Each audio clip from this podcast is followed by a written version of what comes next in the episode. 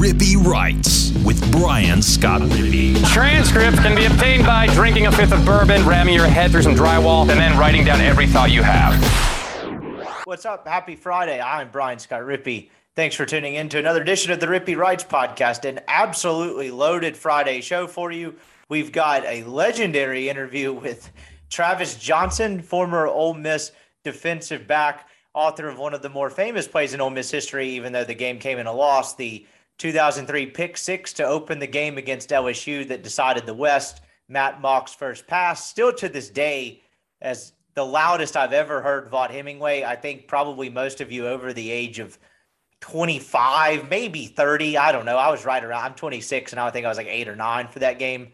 But I think most of you older guys that have been, and girls, sorry, older people that have been around uh, Ole Miss a while and maybe we're at that game, probably could agree that may be the loudest even pre-renovation. It was like a, a someone shot someone out of a cannon for about 45 seconds there. So I thought it was going to be mostly about that play and kind of how his career played out after that. But then I discovered he played for Ed Orgeron for a year. I actually kind of knew that. I just threw out a throwaway question uh, about it, and it led to just some electric commentary on the infamous shirts off meeting uh, he has a story in there about how the chancellor and the AD had to come stop practice. Ed was making them hit so much that you're just sending truckloads of dudes to the hospital. Uh, just some wild, wild stuff. So a great interview for Travis Johnson. I really appreciate his time.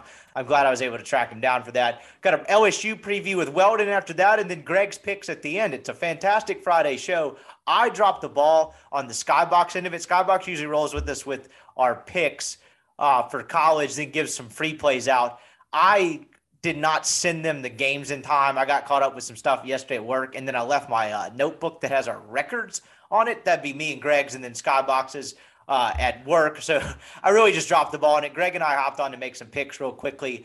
I will, I will put Skybox's picks in the newsletter. So if you want Skybox's winners on college, uh, go to rippywrites.substack.com and just subscribe to that and you can get Skybox's picks for the week. But uh, I'll be better about that next week, giving them a little more heads up. That was certainly on me, definitely not on Skybox. But you need to go check them out, skyboxsportspicks.com, the world's best gambling handicapping website, the inventors of the Skybox matrix interval and advanced modeling mechanism that has helped propel Skybox to the top of the handicapping industry. They're going to have a picks package to fit your price range, whether that's month long, week long, go all sports, sports centric, MLB playoffs heating up crushing on college football. They had plus four unit weekend last weekend, destroying it on NASCAR. I think they're up like 20, 23 and a half, 24 units over the last two weekends and riding out a great year on the NFL. Kind of rode the wave to 500 last week, but uh, have a 9 and 0 and 7 and 0, uh, 9 and 1, 7 and 0 week on the NFL card. Uh, pelted on their wall so far this season. Check them out, skyboxsportspicks.com. Use the promo code RIPPY. You get 20% off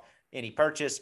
Podcast also brought to you by LB's University Avenue across from Kroger. Greg needs no introduction. He's on the picks on the back end on that. Go check him out. LB's University Avenue across from Kroger. Best place in Mississippi to get meat. Oxford is so lucky to have it. Let's get rolling. Here is Travis Johnson. All right, we now welcome on an incredibly special guest. I really am incredibly excited to talk to Travis Johnson, author of one of the most famous plays in Ole Miss history, uh, pick six off Matt Mauck in 2003. Uh, Ole Miss didn't win that game. They lost 17 14, but that was the biggest game Ole Miss has played in 40 something years.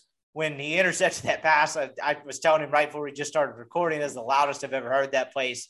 Um, I just kind of want to reminisce on that, see what you've been up to since. How are you, man? I appreciate you joining us.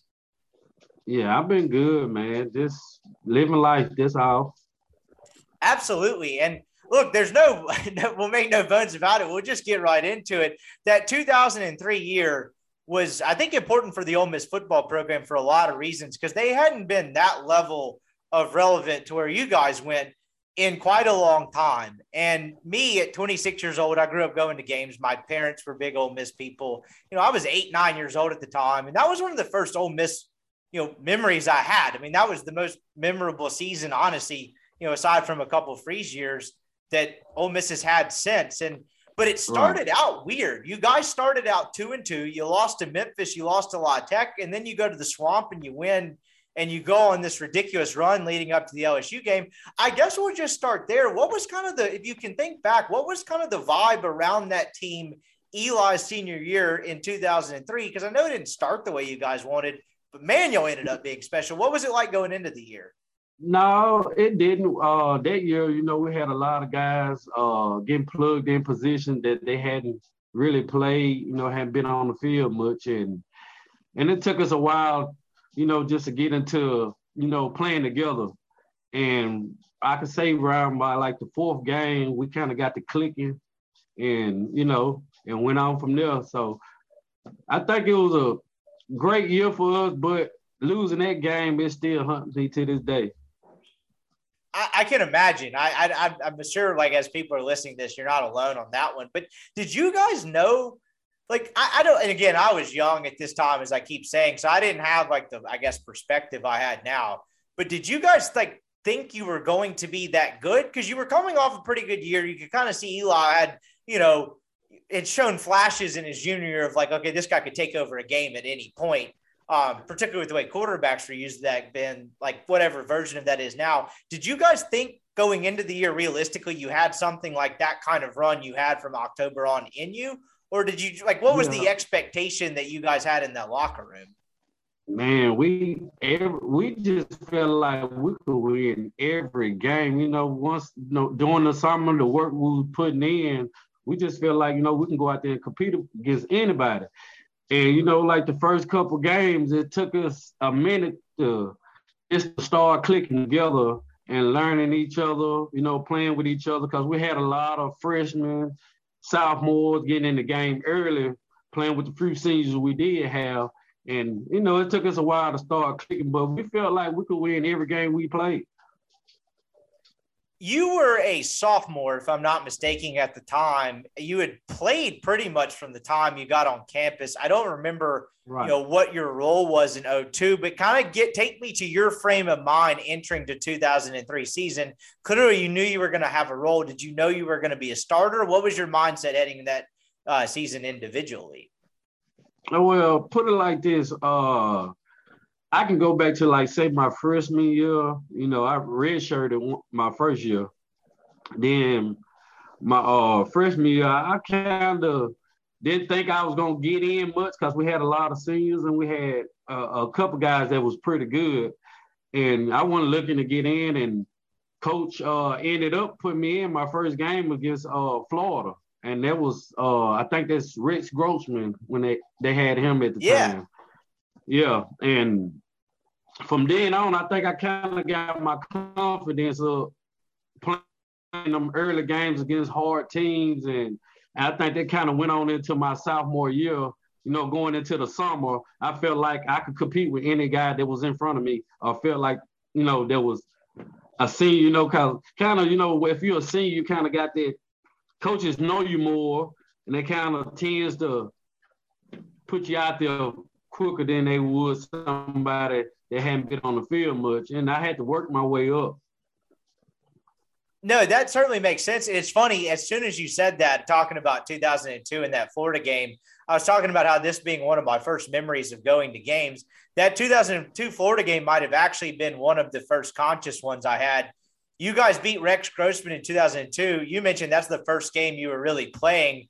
Uh, that's a hell of an introduction to college football. What do you remember about that day? Because if I'm not mistaken, they stormed the field. That was a uh, that was a huge deal back then, uh, and still kind of lives on to this day. What do you remember about that day beating Rex Grossman? What that was kind of the uh, Eddie Strong game, if I remember correctly. Uh, yeah, Eddie Eddie had a good game, you know, but I think the secondary really won that game. Yeah, uh, I think we uh end up probably getting like three or four picks against uh Rex Grossman, and that was uh my first game. I got my first pick against Rex that game. That's a pretty solid claim to fame. What do you remember? You're a redshirt freshman at that point. What is the uh, what is the post game like? Are you lingering on the field? Are they getting y'all out of there? I kind of forget how that used to work. I wasn't like that game. I, I wasn't even starting that game. Coach ended up putting me in, and he just threw me in because uh, I think I had a senior in front of me, and he wasn't do he wasn't doing too well. I think he was holding uh Taylor Jacobs, and my first play out there, all I could think about me, you know, growing up really playing playing him on a video game and stuff like that. So I'm like, man, I gotta go against this guy now. Right. And, um, I think the I think the first play they ran against me was a hitch and go. I bid on it, but Rich Grossman overthrew him in the zone, and I was uh I was nervous. I was happy, and uh so the next play coach called uh cover two. So I kind of made Rich think I was in a cover three look, and uh and jumped to the flats before he said hut, and he threw it right to me, and that was my first pick of that game. I think Matt Grier ended up getting two more after that. That's uh that's crazy because you mentioned that like that's a that's a evil way to like start your college career, right? You go in, you're kind of trying to get your bearings. It's a hitch and go. He overthrows it. What is like the what was like the emotional swing like from for the lack of a better phrase, like, oh shit, we dodged a bullet there to picking off Rex Grossman in the matter of about 20 minutes tops. Oh yeah, that that gave us a lot of confidence because after that play, after he overthrew him, you know, I had to take a deep breath. I was kind of nervous. You know, I'm out there. I was like, man, what we're gonna do is coach gonna jack me out the game for getting beat, but he didn't. He didn't jack me out. So you know, I kind of got my confidence up. You know, we had been working on it all week, so I'm like, man, calm down. And you know, Rex kind of started making mistakes, and you know, it was that. You know, ended up, you know, towards the end of the game, it was kind of surprise. It was a surprising feeling, you know what I'm saying, to beat Florida because I think they was number three in the country then. Yeah, you're exactly right. You uh, yeah. so you guys kind of hit a little bit of lull later in that season, but you win your last two games. You beat Nebraska in the Independence Bowl or something like that, if I'm not mistaken. So you get in the 2003 yeah, yeah. season. You'll start off two and two, and it, there's really actually some weird like image, like uh, symmetry between a couple of Ole Miss teams that ended up being very good, where they kind of kickstarted their season at Florida in Gainesville, which is kind of bizarre because Ole Miss doesn't play down there often. But if, what I'm thinking of is you guys, and then the 2008 team with Jevan Snead goes down there and wins with Tim Tebow, and that kind of sets them off on a run. You guys had survived at Kentucky the week before. What do you remember going down? I'm pretty sure Chris Leak was the starting quarterback there. What do you remember going into that week, into that game uh, against Florida. You guys lose. Uh, what is that? A co- pretty close game, twenty to seventeen or something. No, no, y'all won 27. Excuse no, me. we won. Yeah, we no, won sorry, I was looking at the wrong uh, schedule on there. You guys go yeah. and win for a second year. What do you remember about that going into the game? Did you guys think you were going to win based off last year? What were your kind of thoughts going into that one? Yeah, we we felt like beating them the year before that we could go down there and win. The only thing we were worried about was the crowd you know, we knew it was gonna be real loud and we knew it was gonna hard to make checks and calls and stuff like that. So that was really the only thing we were really worried about. We weren't really worried about their receivers beating us or nothing like that, you know. And I, we feel like um, Chris, you know, he made a lot of mistakes. You know, like the, I think maybe the week before, uh, some we was watching film, and you know, we kind of went down there with confidence. So y'all win that game. That seems to really kickstart the year. You kick the hell out of Arkansas State, and then you really kind of go on this run where you beat Alabama pretty bad, ranked Arkansas team that was pretty good that year under Houston Nutt, ironically enough. South Carolina go to Auburn, you pull out that game. What is the week like heading up into this LSU game? Because I, I again, I've been around Ole Miss football for quite a while, and even in the Freeze years, I am not 100% positive there was a lead up to that game like anything else because it was in the second to last week of the season. Mississippi State was terrible that year. That was the end of Jackie Sherrill. Like pretty much you knew the winner of that game was going to Atlanta.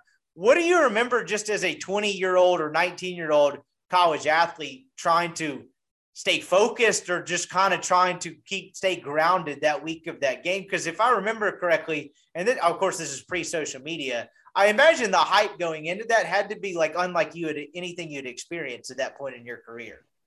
Yeah, it was a yeah, it was a amazing feeling. You know, we knew if we beat them, practically we were going to the SEC championship. And you know, going into the week, we already knew it was a hard task playing against them because they were pretty loaded on offense, and they had a pretty good defense that year too. Uh, and we knew that we couldn't make no mistakes against them. They had good receivers, they had good running backs, and uh, just leading up to the week, we kind of know just went over our plays on what what we thought they was gonna run, and I think they ran mostly what we went over. they ran mostly what went over. Well, we heard it in the end. I think it was depth. We didn't have enough depth for them.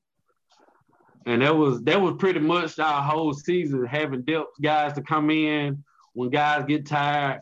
And that's what we lost mostly depth from the 2002 two, 2002 uh, year. You go into that game, Ole Miss punts three and out, and you know your famous play happens on the first play. Just hell, take me through you taking the field. What happens? You mentioned right before we started recording, like it, they did exactly what you thought they were going to do with Mauck on the first play. Take me through that thing, start to finish. Um, we had went over that play probably man a hundred times because down in that area, coming out the end zone, they mostly run it out of a motion set. And and that game, I think I was holding Michael Clay in that game. Yeah. And uh, yeah, and they run it. They run a lot. They run a lot of sweep out of it, and they run a pass out of it. And when he went in motion, I already knew what the play was anyway. So I feel like I'm gonna jump it or he gonna beat me on a double move. And ended up Matt threw it right to me before he even made his break.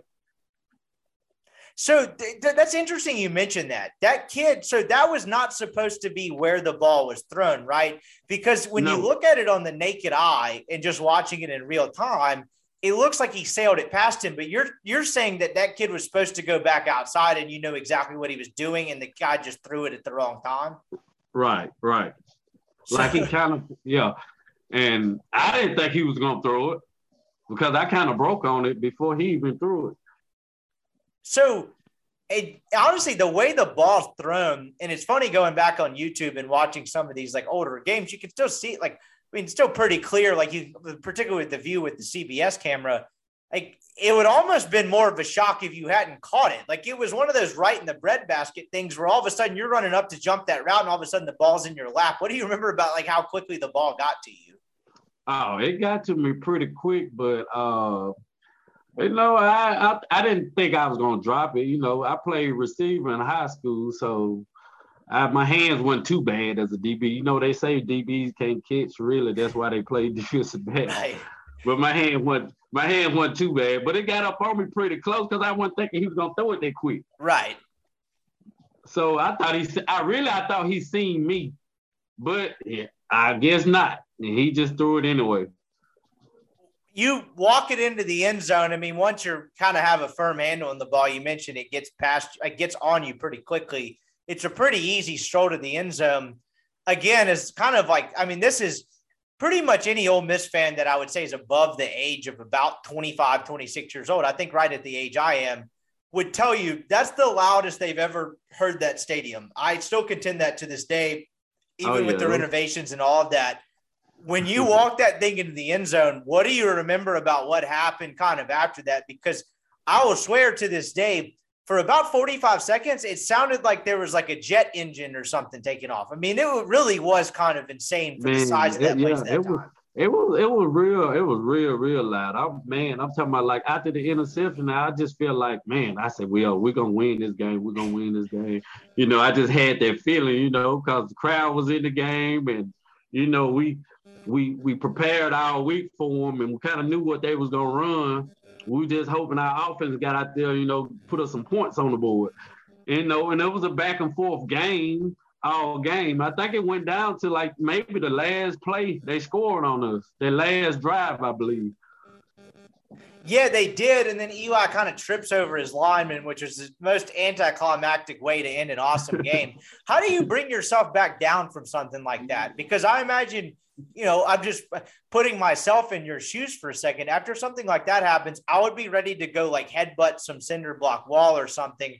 Like at that point, you still have about like 53 and a half minutes of a game to actually more than that, about 56 and a half minutes to play. How do you bring yourself back down after that? What do you remember about the rest of the game after a play like that?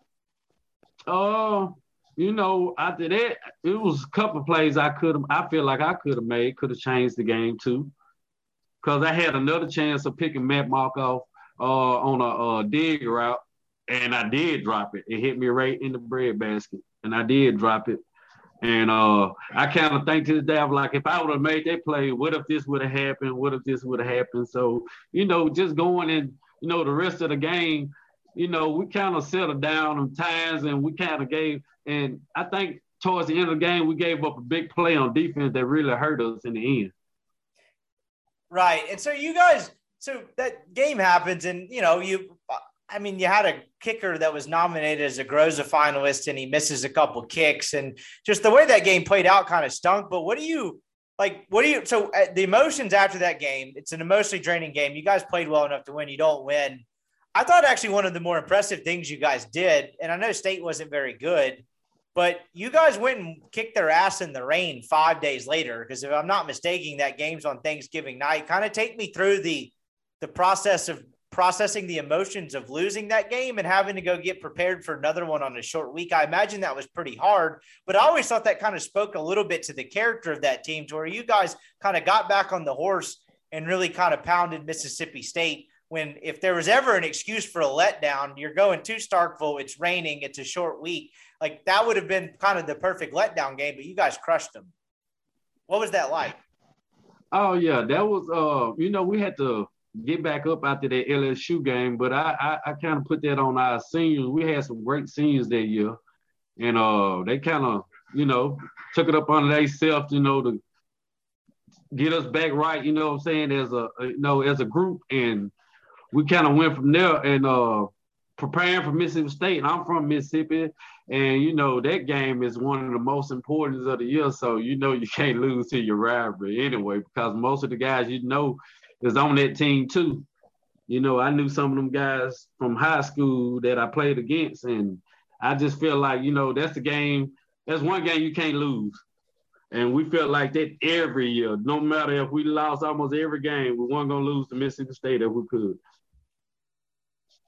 What uh did when you made that play, and did you think it would like it's kind of an interesting dynamic because obviously you guys are pre-social media but even in a loss, that ended up being one of the more famous plays, you know, in the last three, four decades of Ole Miss football. I mean, I think a lot of people, there's a reason that the re- CBS replay has about two, three million views on it. I don't think it's because of LSU coming out and winning that game. I think a lot of people go back and look for that interception. In the moment, I know as like a 19 year old kid or 20, however old you were at the time, you're probably not thinking, well, I just made a play that probably will live on for a long time but did you know in the moment the gravity of what had happened that day? And how has that kind of lived on? Like, do you still get people that kind of remember and ask you about that play? What's that been like, you know, in the 20 something or the 18 something years since? Yeah, I get asked about that a lot though. You know, people see me, they they bring up that play. They bring up a few plays, you know, I made, but mostly they bring up the LSU game. And you know, that was one of them games because that could have changed our, you know, our whole season right that year. You know, we win that game, no telling what happened. You know, we go to the SEC championship game. You know, if we win that game, you never know what bowl game we might end up in. So, you know, that was a, a game changing game. And that play, you know, it started off to be good for us. But throughout that game, you know, we just didn't make the plays we supposed to make to win it. Do you I, I know that you guys wanted to win that game, and you mentioned it's still kind of haunting you to this day. But do you do you find some solace in the fact that like you kind of will probably always be in the Ole Miss like history books or memories just from? I mean, there's so many people that remember that play. Like, do you think it's? I I know it's kind of a silver lining, I guess. But if you, as you've grown older, have you found it that you appreciate it more? That like I kind of made a play that'll stick in people's minds for a long time. Yeah, cause uh, you know, I kind of think of myself because I went online one day just to see that I have any clips, and right. I, that's one of the first clips to pop up. I said, "Wow," you know, that I was like, "Wow," I didn't even know they even had that on there, and you know, so yeah, I I I, I didn't think it was gonna be a one of them lasting memories this long, but you know, it was just one of those games and one of those seasons, you know I think it could have changed Ole Miss history, really. And you know, I think uh, at that time, you know, a lot of guys, you know, play played for Cutcliffe, you know, and it was kind of, I think, heartbreaking after, you know, he left from there. I think, well, a year after Eli, I believe he left after Eli. Yeah, a year after Eli left, I think he got fired. yeah, he made it to 04 and they rotated those three quarterbacks. And then I think it, if I remember correctly, it came down to whoever was running the athletic department wanted some staff changes. He wasn't willing to make Man, can. Yeah, that was uh which is honestly you could go back and argue that's one of the bigger mistakes Ole Miss has made in the last two decades. Yeah, that was, that was, that really was. Cause uh he was a great coach and you know, we had a down year. You, you know, he didn't have no quarterback, you know, that he could go to, you know, because everybody was this was their first time gonna hit the field after Eli left. So I think that was one of them years where uh, you know, it was just a down year for us, you know. And uh I feel like he should have got more time after that though. What was it like practicing against Eli on a daily basis? Like you were there for most of it. Like you mentioned red shirting and then you play in 02 like was there a like a like kind of a watershed moment where you're like holy shit this guy's good. What was it like going up against him every day in practice?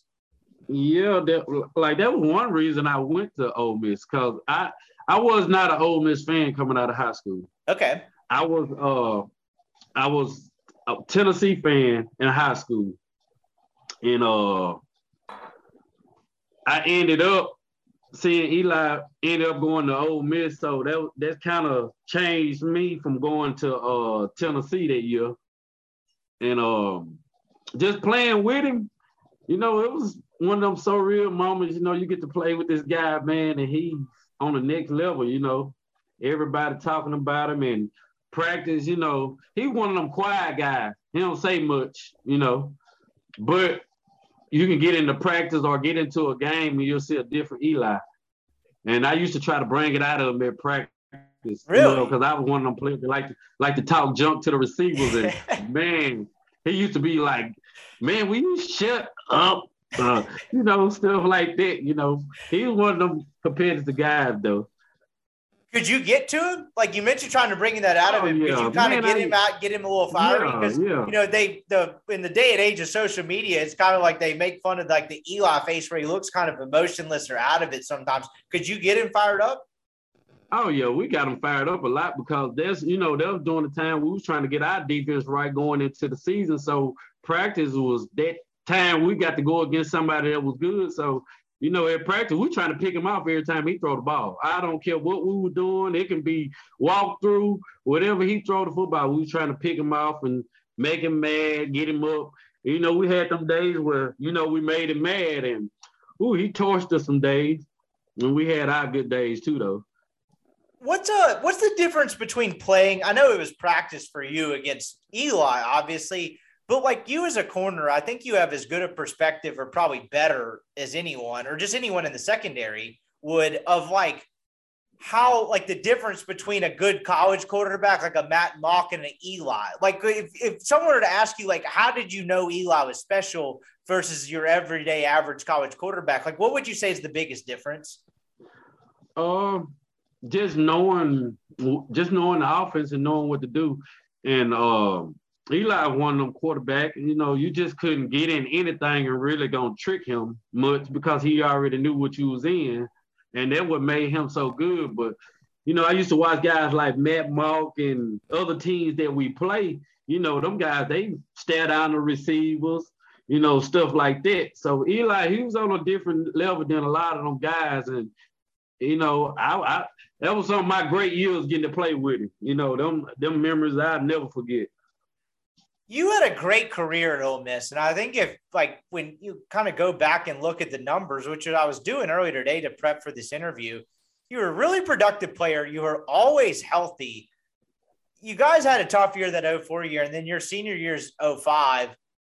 There's a coaching staff change. I have to ask, but I was like, because I was still a kid back then, and there was this infamous meeting or this infamous rumor about the meeting when Ed gets to Oxford. What do you mean? Remember about the first time you met Ed Orgeron, and how true is that infamous locker room meeting where he rips his shirt off? Oh man, you're right on point. That was some of the that was some of the dumbest stuff I ever seen as for a head coach. I ain't gonna lie. If I could have left Ole Miss at the time, I was ready to leave because I already knew we had made a mistake by hiring him. Like seriously, like our first day, he come in there. We hadn't even met him yet. So we all off in the uh we all off in the meeting room, you know, waiting to meet him. Okay. So he okay, the new coach is in there, everybody sitting there waiting to meet him. He come in, he rush in hollering, you know, we looking at him like, who the hell is this? you, know, probably can't understand like what the hell he's saying either. right. He come in more like a lineman coach or something like that instead of a head coach. And so, you know, he told us, he said, Y'all get up, get up, get up. You know, he made us like he made us clap and cheer for him. Like really, like he got up and made everybody take their shirts off. Seriously, he made everybody take their shirts off, even the coaches. He made the coaches take their shirts off. so so it's a bunch of dudes. What what is that like for the next 10 minutes? It's a bunch of dudes. There's probably a hundred y'all in there between coaches and players with their shirts off. What's the next move from there? What is his end goal with that? That is wild to me. Man, it was like, you know, the seniors at the time, man, we were like, what is going on? What we got ourselves into, man? What type Yeah, of like who's this fucking got? guy? What's his problem? Yeah, what's his problem? And man, it didn't it didn't stop from there. That was my worst years playing with him. Like literally, he didn't know he didn't know anything about being a head coach at that time. I'm talking about not anything. I'm talking about he used to cuss the media guys out, the coaches out. Whoever didn't agree to what he was saying, he didn't care. He didn't care whatsoever. And going into that year, man, he had us like we never done this with Cutcliffe. He had us practicing two times a day in pads during the summer. I'm talking about hidden, like literally trying to kill each other. Like we hidden for a starting position, like starting our way over. So that kind of missed the whole year going into the year because he was doing some crazy stuff, man. Yeah, so that's uh that's fun, funny you say that because I I mean when your perspective is better than anyone else's, you're a senior, you know, there's a I mean anyone whether you are playing sports or not, you have a different perspective I think on things in general as a college senior as versus an 18-year-old kid getting on campus. So at that point like you kind of know how things are supposed to work. And as you mentioned, he rolls in and does all that and you're like, "What what is this guy doing?" it was the year after you're gone where there's this infamous story where they had a rain delay against Wake Forest and he Uh-huh. supposedly ran a full on scrimmage during the rain delay. And I imagine, I know you weren't there, but I imagine if you had heard that, or I doubt this is your first time hearing it, you didn't Right. doubt that for a second. I didn't doubt. I would have believed it. I would have believed it. And For real, like seriously, man, he used to do some crazy stuff. I'm talking about wow. I'm talking about used to shock me. I'm like, man, I'm like, wow. Like What's the craziest thing pra- you saw him do? like we could be at practice. Uh, I'm gonna tell you, we could be at practice. Like some of the stuff he used to do. Like we could be at practice. You know, he never went to the offensive side of the field the whole time. Like, you know, Ever. usually coaches gonna go back on both fields. They're gonna go check on the whole team as a whole. Like he literally didn't give two craps about the offense. All he thought about is getting his defense right, and he was still acting like a a, a, a coordinator, really at the time, a D line coach, a coordinator. He was not even close to what a head coach is. So you couldn't go to that guy for nothing. Like really, So you're obviously you weren't one of his players, right? So you're inheriting No. this. You mentioned you. I mean, you said it pretty plainly a second ago. If I could have left Ole Miss at the time, I would have. How did you make it through that year? Because you know, in the day and age of opt outs and all this other stuff, like how in the world did you go to practice every day, being like, "All right, I guess I'll deal with this again." Like, what got you through that season?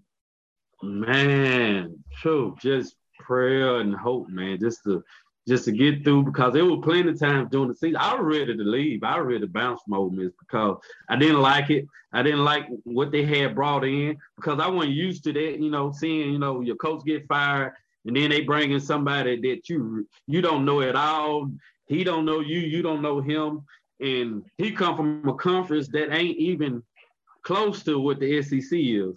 So he kind of brought his, you know, what they did at USC, he brought it to to to Oxford. Like took our names off our jerseys. I remember You know, that. that like he that. made a big deal out of that, right? Yeah. He he wasn't like, a big. Man, he, he he uh he was the name off the jerseys and he wasn't a big jewelry guy if i'm not mistaken is that how much truth is there to that uh I, I ain't gonna say because we have guys really just juried out on our team anyway, right you know. But he had some weird ways too, though. what is the if you if, if there's one lasting memory what is the craziest thing you saw him do Ooh, let me see. Oh, he make. I can say this for the season even started. okay Like, y'all just don't know. If you go back and look at it, I think maybe the first game, we I don't know how many starters we had out the first game. Like doing a uh, the AD had to come down on the field. You know, the AD and the chancellor had to come down and, and stop him like at practice because we had guys falling out at practice. Like one day we had probably two loads of truck going to the uh going to the hospital getting IVs put in the players because he would stop he wouldn't stop practice like he ran God. us for two practice two whole two whole practice he was like dogging us and guys were falling out. It had got so bad the AD had to come down there and tell him uh well the guys can't practice two times in pads. We're gonna have to be in shells one period and be in pads. Man, when the AD left, he got us in the meeting. He said, I don't give two hells what the AD said. We gonna hit both practice. I don't care. Just you might not hit in the ankles, but we hit. So he made us hit with just the you know shoulder pads on. My god I, it's funny because like he, you know you've seen the kind of full Ed Orgeron story happen before and since right larry so because i imagine you guys there was no one in that locker room that liked him like that was kind of his approach Nobody. back then was everyone was against him right there was not one guy Everybody. who, who could go to him correct No, it was no guy. Maybe the young guys, the uh, you know, the freshmen, the guys like that. Maybe them guys, cause them the guys he wanted to deal with. The seniors and players like that, he didn't bring in. He really wasn't. He didn't have nothing to do with them. You know. I'm glad you survived that. I man, I can't tell you how much I appreciate your time. This was an awesome, awesome interview. I enjoyed catching up with you. I guess before I let you go, when you look back on your career, you're a hell of a player. What what's kind of your favorite moment? What do you remember most about Ole Miss? My my favorite moment at Ole Miss, I can say just man, just being around a group of guys that I came in with, like the 25 freshmen I came in with, man. We kind of had a great bond and we still got it to this day. You know, some is coaching on a high level now, you know, some of the guys I played with. And, you know, I, just look at it, you know, that was one of the greatest times I could say of my life just being over there in Austin because it was real. Every weekend it was packed. I'm talking about every, it didn't matter who we played, you know, it was live, you know, and you'll never forget that kind of feeling. What's your thoughts on the program now? I, they seem to be in a good place. Lane kind of has things rolling. I know there was some instability there, but as a former, you know, I know there's a lot of alumni. I mean, some kind of get distance from it, but there's a lot of guys, and the majority take great pride in it. And it seems like it's in a pretty good place right now. Just kind of, what are your thoughts on what Lane and Corral and all these guys are doing? Oh man, I'm I'm loving what they're doing. I keep up with them every year. You know, I'm keeping up with the recruiting, what they got coming in and stuff like that. Uh, I like what Lane doing. You know, he got he got recruit, uh, good recruits coming in. You know, um, everybody buying into the system and Matt Corral, he kind of remind me. I ain't gonna say him and Eli the same type players, but they kind of bring that to the team. You know that that leadership. So you know the guys gonna buy into it, and I think we might end up running the tables the rest of the year if we go out there and play right. But uh, just um, I can say Kiffin, man, that's one guy I want to meet though. yeah, I want to meet Kiffin. I love Kiffin. I, I'm glad we went and got Kiffin. And you know, I'd be mad like when I hear like Paul Finebaum talking about Kiffin going back to USC. I'm like, USC for what? USC ain't won nothing since Reggie Bush. So why would he leave the SEC to go back and play for them? You know, I, I don't see that. I, I I'd rather have that challenge of going against Nick Saban every year than go play in another conference, knowing I can't beat the team that's in the SEC. I said I was going to let you get out of here, but I lied. I missed one note. you were a legendary shit talker, is what I was told. Right. How did that come about? I should have asked you this earlier, but like how how what was give me the art of shit talking? Man, oh man, that's I think that's something I kind of had like I always had like from being little from little from anything. I was kind of competitive in every sports I played. So you know, and I, you know, you when you when you at that age, you kind of feel like you're better than the next person. Sure. You know, you talk a lot of junk. But then when you get to the college level, everybody on probably about the same playing field, you know. So kind of I use some of the stuff I did in high school and college because that kind of got a lot of guys out there game too, you know. So I kind of used it on the field. Who was one guy you knew you just owned? Like you were in his head and it was over. Just owned, owned. Oh man, I played against a lot of great receivers, man.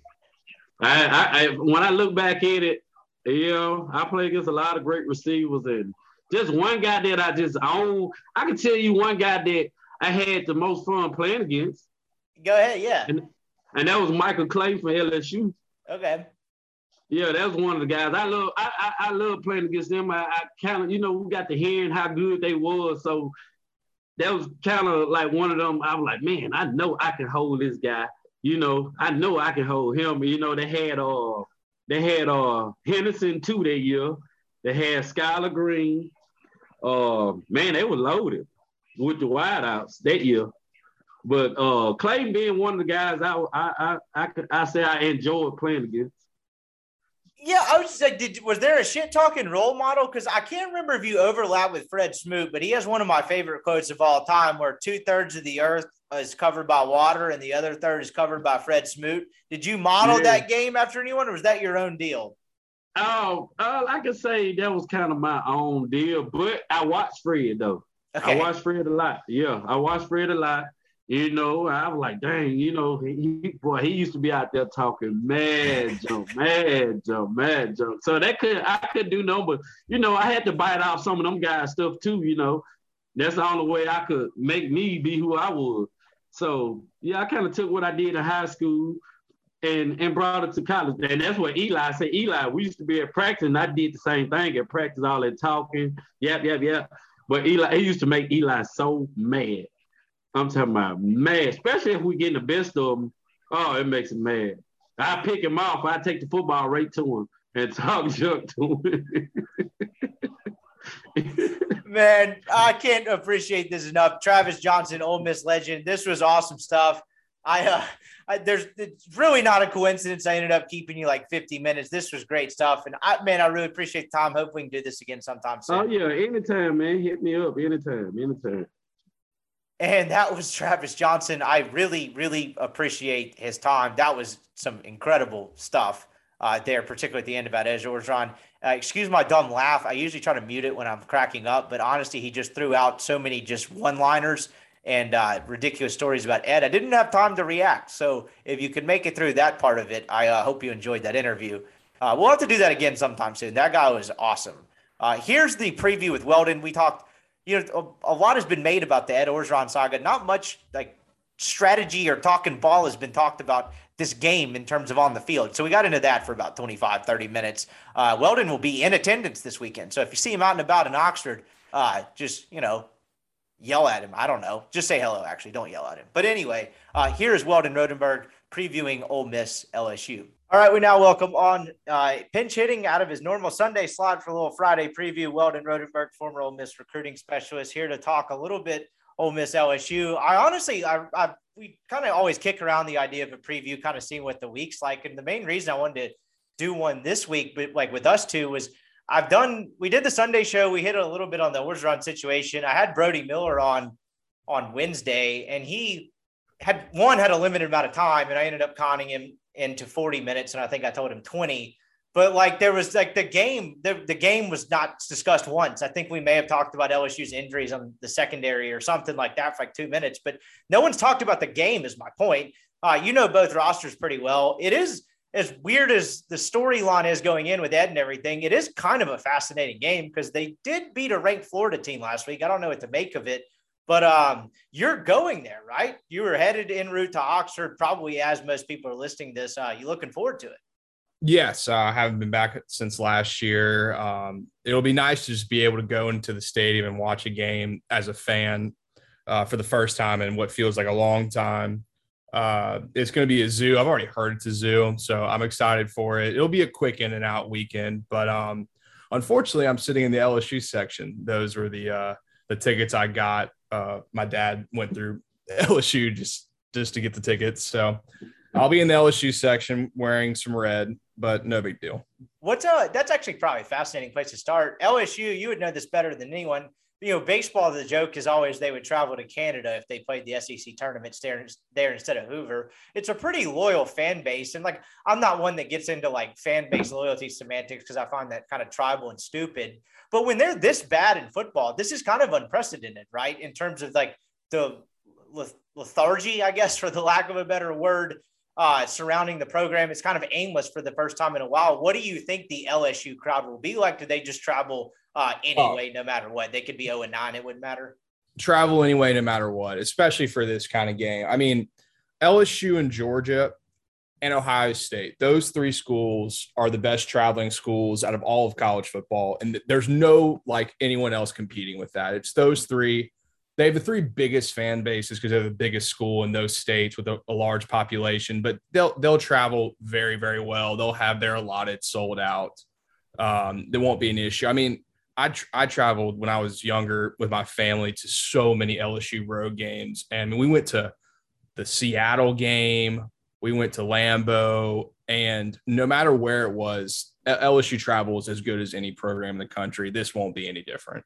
It might be a sellout because I saw in the uh, one of the recruiting like I think it was actually one of the more like the actual Ole Miss affiliated recruiting pages or not yeah. pages, Twitter handles, like not some fan, you know, every you get Landshark 420 recruiter 69 or whatever it is. And it's like this guy didn't have anything to do with the university. No, no, no. One of the official university ones appeared to put out an announcement to recruits that like all of the game tickets were sold out. And I don't know what the message was, it doesn't matter. But that sounds like this game will either be a sellout or bordering on a sellout, particularly if the uh the LSU allotment is booked up because I was like you. I went to the Arkansas game. That was the first time I'd been in the stadium just as a spectator with no responsibilities in quite a while. I think it may have been the fall of 2015 was the last time I'd done something like that. And Ole Miss had a, I got some pushback on this, but I thought Ole Miss had a pretty good crowd for an 11 a.m. game.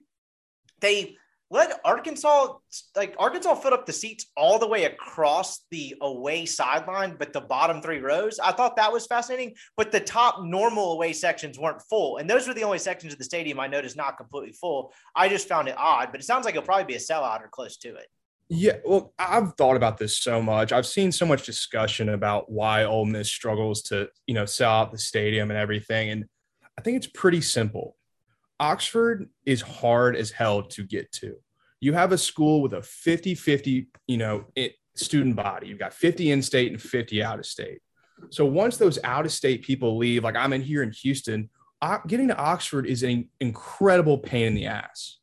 The flights to Memphis from Houston are insanely expensive, which I'm sure is the same from Austin, from Dallas, from Atlanta. Then there's no shuttle service to get you. I've thought about this a lot, if you can't tell. No shuttle I'm, I'm experiencing the same thing for the first time. Dallas, same boat. Insane. No shuttle service or any kind of service that's convenient and like readily available from Memphis to Oxford. And then once you get to Oxford, there's no place to stay. Right. So basically, you're counting on 60,000 people to show up on a Saturday, of which the majority is not coming from Oxford because Oxford's only the students plus maybe at 20,000. So Jackson, Tupelo, or whatever. It's just it, it's a tough, it's an interesting dynamic that Ole Miss kind of has to deal with that not many other schools do. I wouldn't I just it's not worth complaining about too much from a fan's point of view. It's going to be sold out. It's a big game. Games are sold out when they're big games. If it's not a big game and you're not good, people aren't going to go. It's everywhere across the country. But just from a personal standpoint, I understand it. It's hard as hell to get there. Yeah, I agree. Should be a good crowd. Good afternoon. I saw Romero, Romaro Miller. Someone tweeted that it was like a, the list of former players coming back was kind of deeper than he'd seen in a long time. So should be a big weekend CBS game. You'll get uh you'll get Gary Danielson probably working in Alabama references, Brad Nessler, the whole ball of wax. what do you make of this game? because I was writing today's newsletter. I say today's, we're recording this on Thursday night, Thursdays. And with everything that's going on, and we talked a lot about the Ed Orgeron situation and the bizarre, well, we probably know the reason why he's getting to coach the rest of the year, but like how the team would react to that, because it's not like your classic, let's send this guy out on a good note, because basically all the reporting had been players can't stand him and the coaches don't like working with him anymore. Right. What, what do you think is going to, how do you think LSU is going to show up, if at all? Because they did run for 321 yards against Florida and beat them 49 42, down five defensive starters. Do you think that was a fluke? What do you, what are you kind of anticipating from LSU just from a sheer motivation standpoint?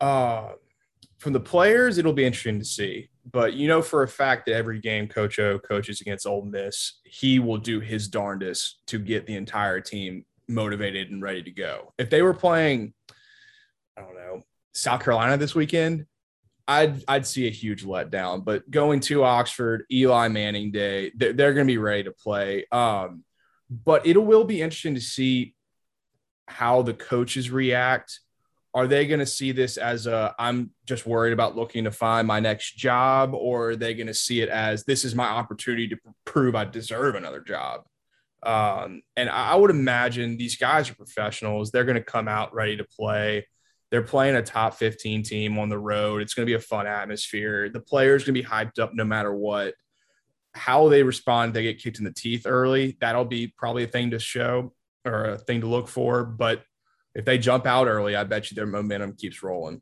That was one of the things I wrote about today. I'm glad you mentioned that was, and it's the most like basic cliched radio guy analysis. I think I may have said the exact same thing on the Sunday pod, but whatever, bear with me. It's like it, if there was ever a game where Ole Miss would benefit from getting out to a fast start, of course, you always want to get out to a fast start. In this situation, given what you have on the other side coming in and what they've gone through over the last week, and really honest to God, with the way this is the storyline snowballed, probably the last month or so, particularly three weeks.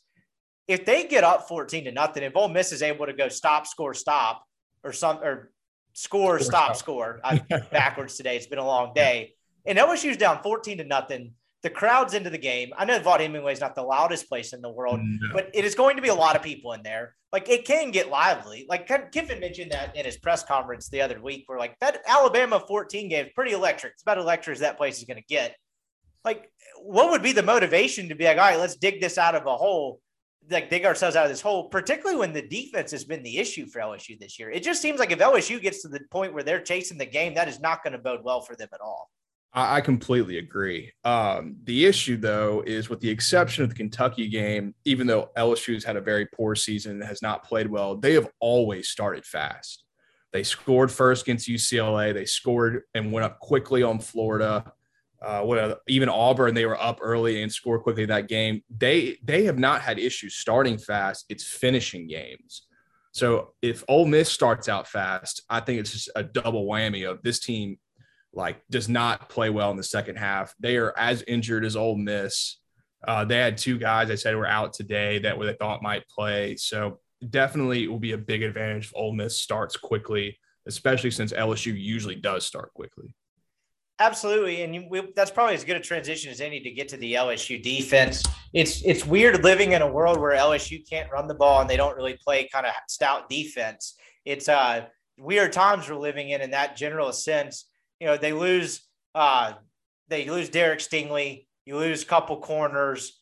Um, you know, defensive line's pretty banged up. Although that's they've got some talent up front. They've oh. really got talent across the board. I think they're ranked second in the SEC in sacks with 21. I think, of course, George is the only one with more sacks, but you're down four, at least four defensive starters. I would imagine going into this game when you look at this LSU defense, I know you're familiar with this roster. What do you think has gone wrong?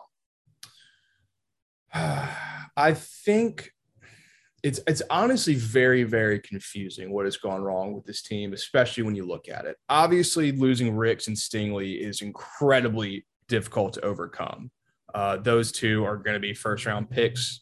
Stingley this year, Ricks next year. They're incredibly good players. Um, that being said, the two guys that got behind him, Flott and McGlothern, are also really good players. So it really is kind of the spine, the spine of the defense and the way they've been playing. They have gotten very average linebacker play and very poor safety play.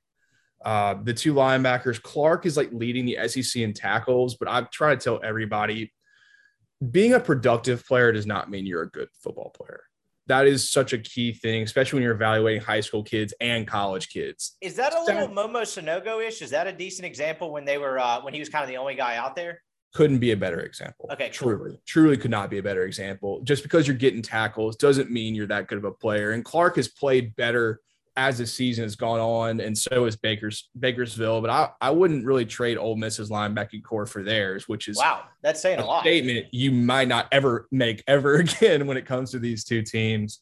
Uh, but what they do have is an incredibly young and incredibly talented defensive line. Uh, they even though they've lost Anthony and uh, Ali Gaye, they've got Mason Smith, who's probably the best freshman in the country, Guillory, Quellen Roy from U High, and then BJ Ojulari, who's kind of like their defensive end pass rusher. And they are incredibly, incredibly good. Their biggest issue is that's the four. The guys behind them just aren't the same kind of players. I think they have Glenn Logan back and maybe one other guy, but it's Ole Miss is going to make them play a ton of snaps. And I think throughout the game, you'll see, and as it has been throughout the season for LSU, these guys just get worn down and worn down and worn down because of their lack of depth on that at least at that position. If you sounded like a second ago, I kind of lost my train of thought as I was going through who was out for LSU. It's because one, it's hard to keep up with the injuries, but this depth chart I pulled up, I wanted to make sure it was up to date, and I couldn't figure out if it was because kind of your natural reaction when I pulled it up, I was like, shit, I don't recognize half of these guys. And that's because it was up to date, which probably gives you a good indication as any is where they're at from an injury standpoint. It's funny looking in their secondary. You mentioned the guys they have at corner, you know, behind who they've lost, and McGlothern is good. Highly touted kid, Flott's the same way. It's funny kind of looking back behind it into the second, like the second half of their two deep defensively, and you start seeing some familiar names if you're an Ole Miss person that follows recruiting. Uh, Radar Jones back there, yep. Uh, outside linebacker. Uh, I, I, I, think I'm going to finally say this right after his recruitment's over. Devontae Q Strong um, back there yeah. too. Bug um, Strong or whatever. I mean, he has he's barely played for them. He was such a weird take for them. Honestly, it's a to, it's a terrible miss because you can't miss on JUCO guys for LSU, but he doesn't play a whole lot. So that's another thing Brody got to, and I want to get to the Corral aspect of this in a minute. But when I was talking to him on Wednesday, I brought up your point of, you know, I was telling him that you were mentioning that they, you know, the recruiting classes when on February, I guess now it's December, look like that of a, you know, powerhouse program rebuilding, but they have missed on a lot of kids.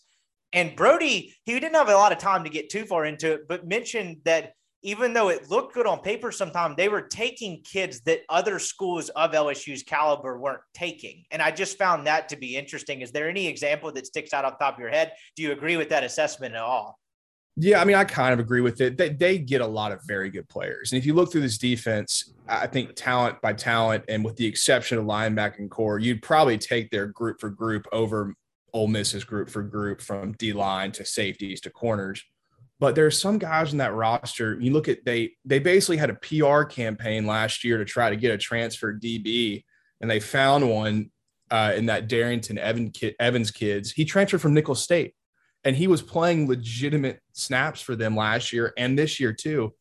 Kid should not be on an SEC football field, and that's not his fault. That's LSU's fault for missing on so many guys.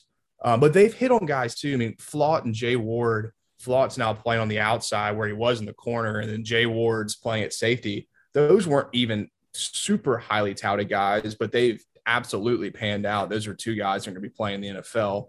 So it's it, it's like they miss on some of the higher guys and they hit on some of the lower guys, and there's a mix in the middle. But when you're at LSU trying to compete for national championships year in year out, you can't miss on 10 of your 25, 90 or 25. I mean, that will just your roster will go down and down and down every year. And they're still incredibly talented. They are, but the coaching's been subpar and the misses are starting to kind of pile up, especially with the injuries. You mentioned the defensive line being talented, and that's really kind of been the one bright spot. You mentioned very average linebacker play. They've been had a rash of injuries in the secondary. And I imagine in a normal year, it would be similar to what you're seeing with Ohio State to where Ohio State looked, particularly against Oregon, incredibly lost in the secondary, second game of the year, or whatever it is. They had some younger guys back there. I imagine whether it's Ward or Flott or whomever, pick your pick your fighter McGlothern there. Like they probably got thrown into the fire a little bit, right? A little bit before they're ready. But in a normal year, when you don't have the coach fired and the rest of the shit show going on, this is the time of year where you probably figured they started to figure it out a little bit, and then they start looking better and can probably compensate for the average linebacker play. But yeah. that's not really what you have. I, I, I guess the best way to ask this before we get to the Ole Miss side of it is like for those younger guys, as talented as they are, how do you, how does LSU the program because there's really no one in place keep them from leaving? Like does the results on the field this year at all matter? How do you keep a tennessee like mass exodus or can you do anything at all to prevent it? I don't i don't see that happening. You may okay. get a one or two guys leave. I know they had a receiver leave but he the Koy moore kid but he wasn't really getting on the field so that's not a real issue. But i mean they put guys in the nfl every single year whether it's D line, linebacker, or DBs, uh, there's not really a huge incentive for these guys to leave. They're going to hire a really good football coach. I don't know who it's going to be. They know that's coming. There's no way they're getting rid of Corey Raymond. And if they do, it'll be because he leaves for another job, not because they don't pay him enough. Uh, I don't see these guys know they're going to go to the league they know that college football, yeah, they want to win national championships there. But at the end of the day, these guys know what the main goal for them, at least personally, is. And they're going to get that at LSU. So I don't see this mass exodus coming like some places like Miami. They might have a mass exodus, but LSU, I, I don't see it. Other side of the ball, we mentioned the talented defensive on. They do get after the quarterback. They've been okay against the run. They're still kind of in the bottom fourth, but what did you make of Kiffin's deal with Corral? Because Kiffin had been completely silent on injuries the entire time he's been here. And then all of a sudden he mentions that he doesn't feel great about Corral's chances of playing and then goes on Twitter and tweets three aggregated articles of Lane Kiffin. My favorite thing he does on Twitter is when he just tweets the headline, like attached to the article. He clearly just went to the article and hit tweet. So it's Lane Kiffin's Twitter account, and then it just which says, is which is illegal technically by compliance standards. So oh he, shoot, we'll have to cut that out of the podcast. he ends up no, no, he ends up deleting them like literally five minutes after he tweets them. If you go look back, you'll you'll see that they're all gone. He, um. he tweets Lane Kiffin doesn't feel great about Corral's yeah. chances of playing or whatever the hell may be. Right. What did you make of that? Obviously, Ed didn't buy it. I think he had a quote of like smoke screen, something like that. There's probably some gamesmanship there, but I do believe that Corral is probably pretty beat up and probably slightly hobbled with the little ankle roll up he had at the end of last week. How much do you think that will affect the way they play? Oh, I, I, have no doubt in my mind that he was hurting on Sunday and probably on Monday and maybe even a little bit on Tuesday. But this, this, he's playing in this football game. That's, I don't, Kiffin does these things that some people call him a genius, like uh, just a manipulative, manipulative genius. I really don't know if he's that forward thinking to like create this Heisman campaign underdog story coming back from injury deal with Corral but he does it and then he sees the reaction and was like oh yeah i can see how that would have worked out so we're going to just keep on rolling with it he, I, I don't i'm sure he's hurt i'm sure he's hurting i doubt you see him run the ball 30 times but he's going to be out there for the first snap and i think he's going to be just fine you I'm, I'm, glad you mentioned like the Kiffin aspect of it and why he does it. I tend to think kind of agree with you, and I don't know him a quarter or a fifth. I don't know him at all. That's the best way to describe it. But like I, I, I do wonder like what is the end game of that sometimes. And if you look at the arc of his entire career, it's the uh, it's the idea that I think he likes stirring the pot sometimes a little bit. I think he's like the kid, you know, that likes to lob a turd in the punch bowl. He's probably pulled a fire alarm or two in his day as a kid, that that type of thing. And I think it's probably produced like positive byproducts. I don't even know if that's the right way to say it, but he's maybe. seen some success kind of maybe intentionally, unintentionally from it. So every now and again, he thinks, you know what? It's been a while. I might have to stir the pot a little bit. I agree. I don't think this is some massive ploy to propel high Corral's Heisman campaign. I don't think they're going to like start Altmyer and then have Corral limp out to the 50 yard line, throw a bomb, no. and everyone, you know, make a tribute video of it in 10 years. I think he likes Good. stirring the pot sometimes. but I mean, he's not a great poker player. I mean, you can't be silent on injuries for a year and a half and then all of a sudden be like, oh, that quarterback that's in the morning for the Heisman, don't feel great about him playing this week. It's like, oh, really, man? But in all seriousness, kind of reining it back in how like if that does whatever the ankle roll up is, Kraus said after the game on Saturday, I just rolled it up. It hurt a little bit. I'll be fine. But if that does affect his mobility at all, I'm not even talking about carrying it 30 times, which I'm pretty confident he won't do. with the way LSU's defensive line can kind of get after teams, that will probably be an interesting thing to watch with the first 10 to 15 offensive snaps of the game, right? Is he able, able the first time he gets flushed out, what does that look like? That probably will matter some because if he's hobbled slightly, that will kind of change the way Ole Miss probably calls some things in the passing game, wouldn't you think? Yeah, it's definitely possible. Uh, my guess is, is he will be so loaded up on so many shots that he probably will not feel a damn thing, and he'll be running like he has been in the previous few weeks, and it'll just delay the inevitable pain towards uh, practice getting ready for Auburn.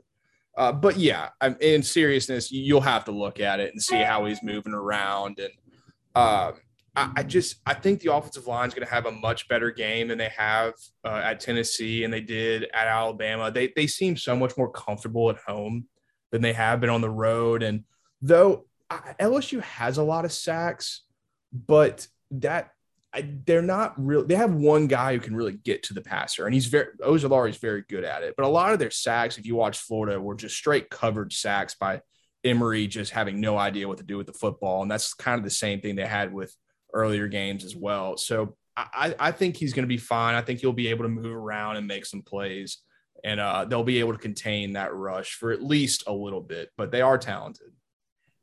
I have no idea what Braylon Sanders' status will be, but just when you kind of look at this game, how do you view who Matt Corral will be throwing to? Because last week, I think his him running it 30 times was a product of a couple of things, receivers being a big part of it. But I think, as you mentioned, the kind of lack of communication and cohesiveness on the offensive line in that environment probably had a little bit to do with it. Are you, I guess, a level, we'll go one to 10 or something. Like, how concerned are you about who Corral will be throwing to because you are down Mingo. I have no idea if Sanders will play. Your guess is as good as mine, but got a little bit of Dennis Jackson last week. Like, how concerned are you about his targets to throw to on the outside? Because it seems like Drummond and just hoping someone else steps up. It there was a lot of Casey Kelly buzz this week. He talked to the media. He sounds a lot healthier. That was yeah. a guy, if I remember correctly, you were higher on he had a skiing accident in the offseason. Seems like he's back for that now. Like, could this be a sort of a Casey Kelly type week where they kind of go back towards the tight end that you saw at times last year? How do you view the receiving aspect of this? It's really my biggest concern going into this game is how, the matchup between the receivers and their DBs and Corral because even though they have Stingley and Ricks out, Flott has played ridiculously well since he's moved outside, and McGlothern is a long really good DB. And if you had Mingo and Sanders out there, you're just so much more comfortable that you know they might not win all their one on ones, but they're definitely going to get their fair share. Now that you had Drummond and maybe Braylon Brown or maybe Sanders and a little bit of Dennis, it's just it's a it's a mismatch to where it could have been in Ole Miss's favor, and now, if anything, it's now in LSU's favor. So Matt it could be a Casey Kelly game. It could be a Jerrion Ely, Henry Parrish throwing the ball with the running backs a lot of game. It, it it's going to be the biggest question mark about how Ole Miss is going to win. Are they going to win by just running the ball and taking their shots? Because I just don't see them being overly successful throwing this ball 40 times against LSU with their DBs and the lack of depth that Ole Miss has at receiver. With the way LSU's linebacker play is again like the it seems like the the way the running backs fared combined with the offensive line against Arkansas would kind of be just what the doctor order, at least for part of it. I know they struggled a little bit in the second half, but like that type of performance where you just kind of pound them over the head and run them down, wear them down with the run and make them play a lot of snaps, that would seem, particularly from a corral health standpoint and what you're working with that receiver, that would seem to be uh, incredibly valuable for Ole Miss in terms of just kind of using all three backs in different ways. You, know, you mentioned kind of getting them involved out of the backfield. I think mm-hmm. probably the silver lining or what Ole Miss is going to really need to rely on in this game is the fact that they're running back might be the deepest position on the roster, certainly the deepest uh, deepest on offense, and they're all fully healthy in mid October. I would think they'd have to take full advantage of that. I think you'll see the running backs used in a lot of different ways. I hate bringing this up because I know people are tired of it. There's probably a certain segment of the message board that's probably going to run off the road or whatever they're doing, me suggesting it. But my God, if there was ever a game where the if the Plumlee package is this, wouldn't it be this? And if it doesn't happen in this game, would you not put that to bed completely? I know things can change and people game plan, but like if not now, when? Yeah, I don't think you're going to see it. I I just don't think so. It, it's I tend to agree with you. I just think the thought, it's worth putting the thought out there one more time. I have no doubt that they'll get him the ball in different ways, kind of as they've as they've tried to in these past few weeks. But I, you're not. I don't think you see him taking too many snaps, um, unless a potential goal line situation. But honestly, Corral is a bigger, better running threat in the goal in the goal line area than than Plumlee is, even though he's faster and it's so predictable. I just I think they've gotten away from that. I could be totally wrong. I mean, I'm not in their game planning. That you could see them, but I, I I think you can put that one to bed. LSU offensively, they lose Kayshon Boutte, and this is really the first week where they, I say, I say they'll be tested. It depends on how Ole Miss fares against the run. My point being, Max Johnson got by last week, going 14 to 24 for like a buck 30 or something and a touchdown because LSU was just running wild on Florida, and I think that puts a pretty, pretty gigantic emphasis on Ole Miss defensively repeating to some degree the performance they had in Knoxville against the run, right? 4.2 yards per rush, somewhere in that neighborhood. Tennessee had to run it 50 times to get to 210 yards or something like that.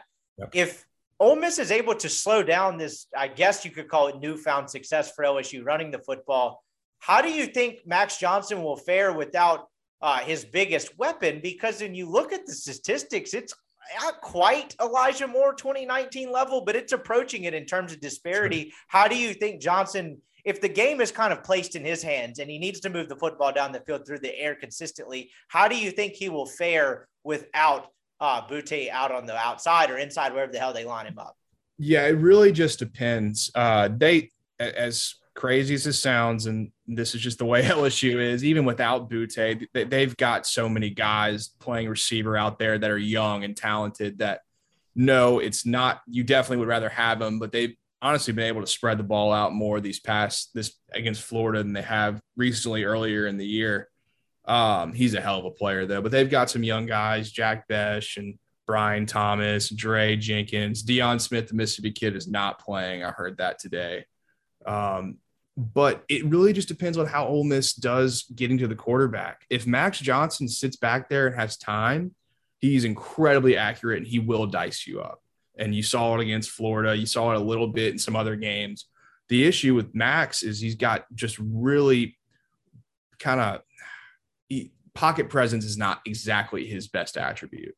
He gets really quick feet, wants to get out of the pocket, wants to throw the ball off his back foot, and makes a ton of mistakes when he does it. And you saw, if you watch Kentucky, this worst game he's played since he's been there because they got so much pressure on him and he was so nervous.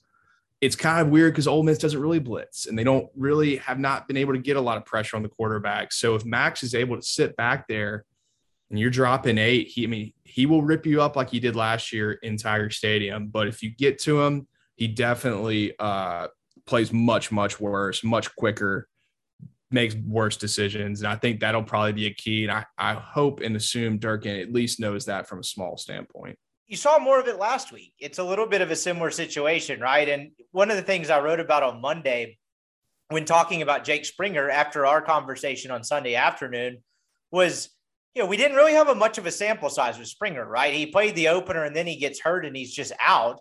And I think the way I kind of I framed it, if I remember correctly, was we didn't have much of a sample size on this kid, but they absolutely look different with him on the field. And we may look back in three weeks, and the sample size that matters is the 16 quarters of football they played without him. And so I'm just curious that if he's, of course, healthy again and continues to remain healthy, how much um, more confidence maybe that gives DJ Durkin to be a little bit more aggressive because and there may not be any correlation here. I don't know enough football to begin to tell you, but the more aggressive they were blitzing, Mark Robinson kind of feasted last game. Going back and Yeah. watching that game again, like four, three or four tackles for loss. I think he had a sack and a half in there. I, I have no idea if that's a correlation to them being more aggressive and that's suiting his skill set. But I'm curious to find out this week if this more aggressive version of this Ole Miss defense, and I say more aggressive, slightly more aggressive than the uber conservative way they were playing up until that point, is here to stay as long as number one is on the field. How much of a correlation do you think there is between the two? I think there's got to be one. If you, I mean, if you look at the quarters he's played against Louisville, against Tennessee, uh, is the defense dominant? No. but are they significantly better than they were without him? Yes.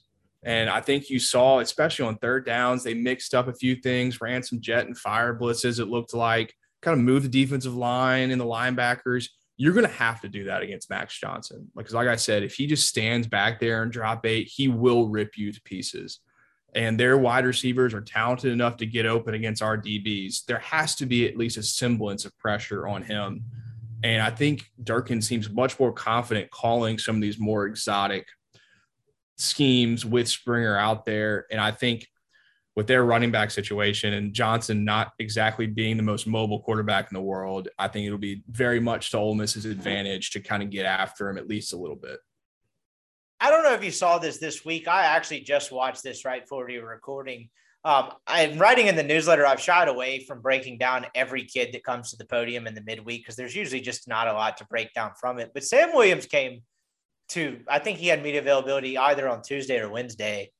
And he I didn't realize he was tied for he's actually solo second in the SEC in sacks. He's only behind Anderson at Alabama.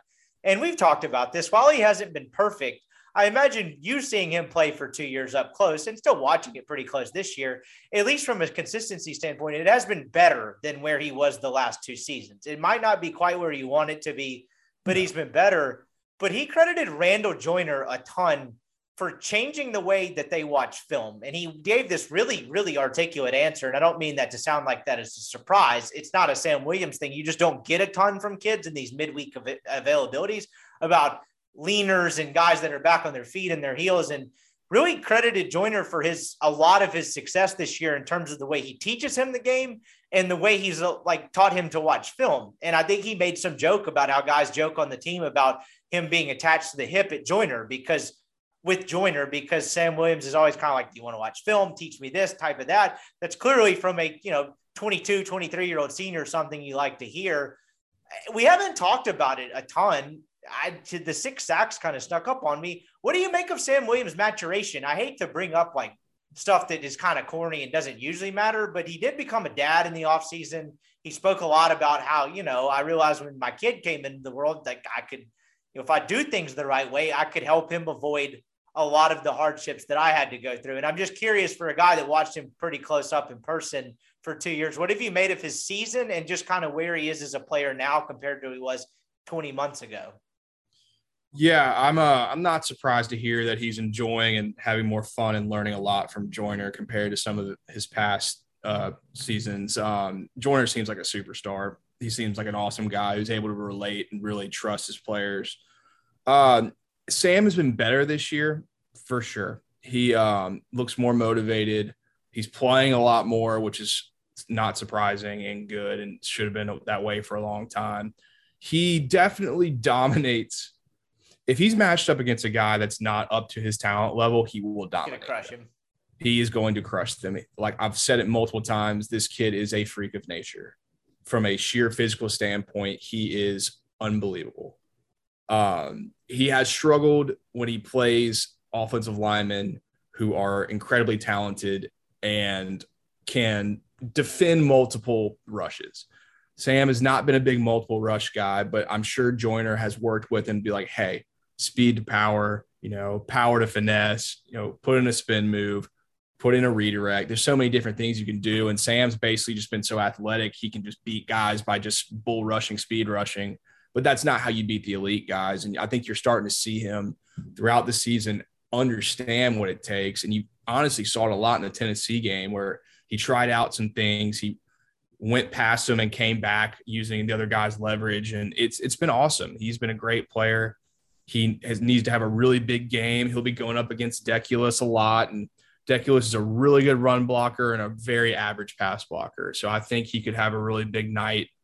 Um, but he does the one thing he has to improve on, and Ole Miss, I mean, LSU is going to run this counter play with that guards pulling.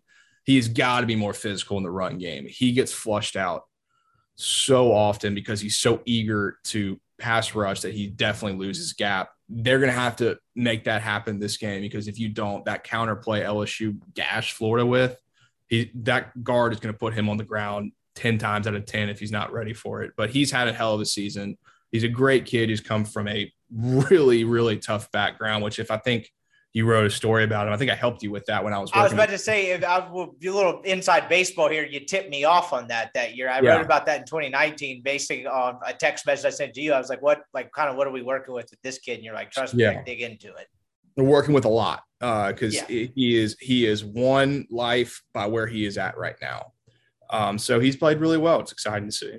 How do you see this playing out? Last thing before I let you go, I think Ole Miss wins by 10 to 14 points, honestly, and I'm way less educated on that. But I just think they'll play well offensively, and if they get to a fast start, maybe that's overly optimistic. I haven't been accused of that in a while, but I just don't see LSU if they get down by 10 points really trying to dig out of this bad boy. Particularly if you got you know Cajun Ed yelling at him, where it's like, who the hell is this guy? Maybe that's just my mentality and why I'm not a college Yeah. athlete. But how do you see it?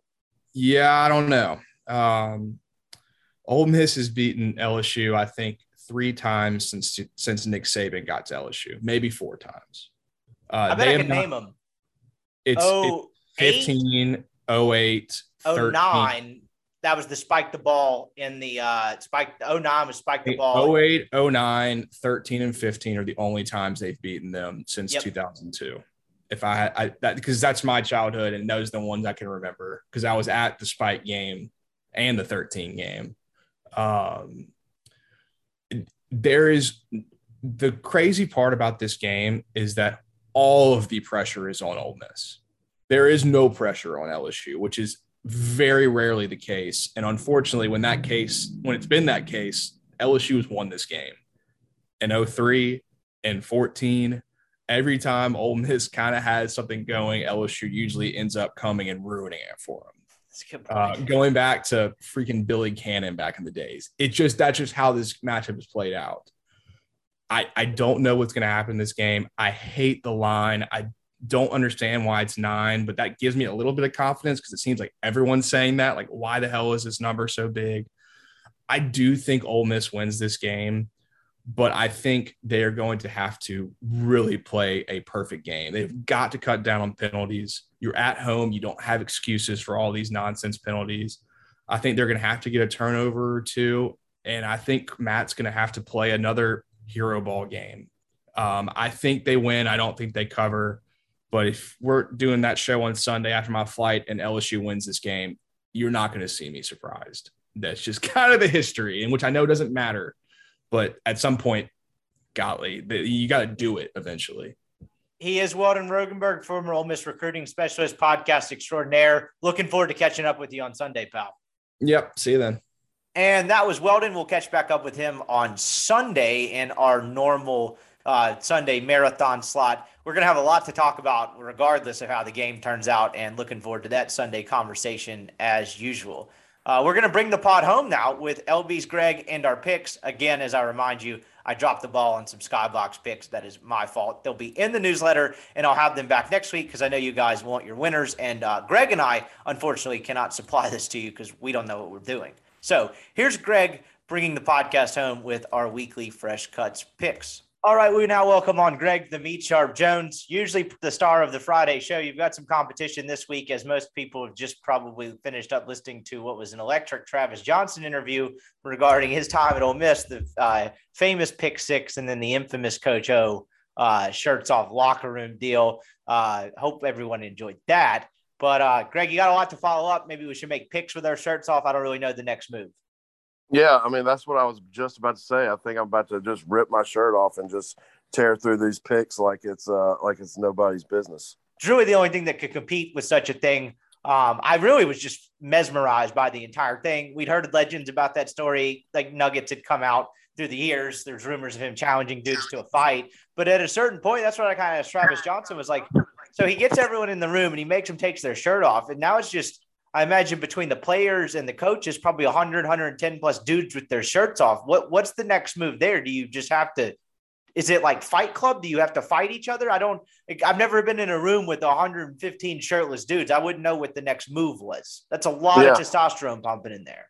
yeah, uh, choose your weapon. You know, I, I, uh, would be the next option. I don't know. Uh, battle games. Uh, you know, fight to the death. I have no idea. That's that. That would be weird. I I, I would not want to be in that room with a, a hundred shirtless guys. Yeah, I guess you just I guess you just clock the biggest person around you in case there becomes some structural hierarchy and you could kind of take over. I don't really know what would happen next, but uh, that seems to be bordering upon anarchy at that point. So um, I'll have to get Travis back on and get a follow up about what happened over the next 15 minutes.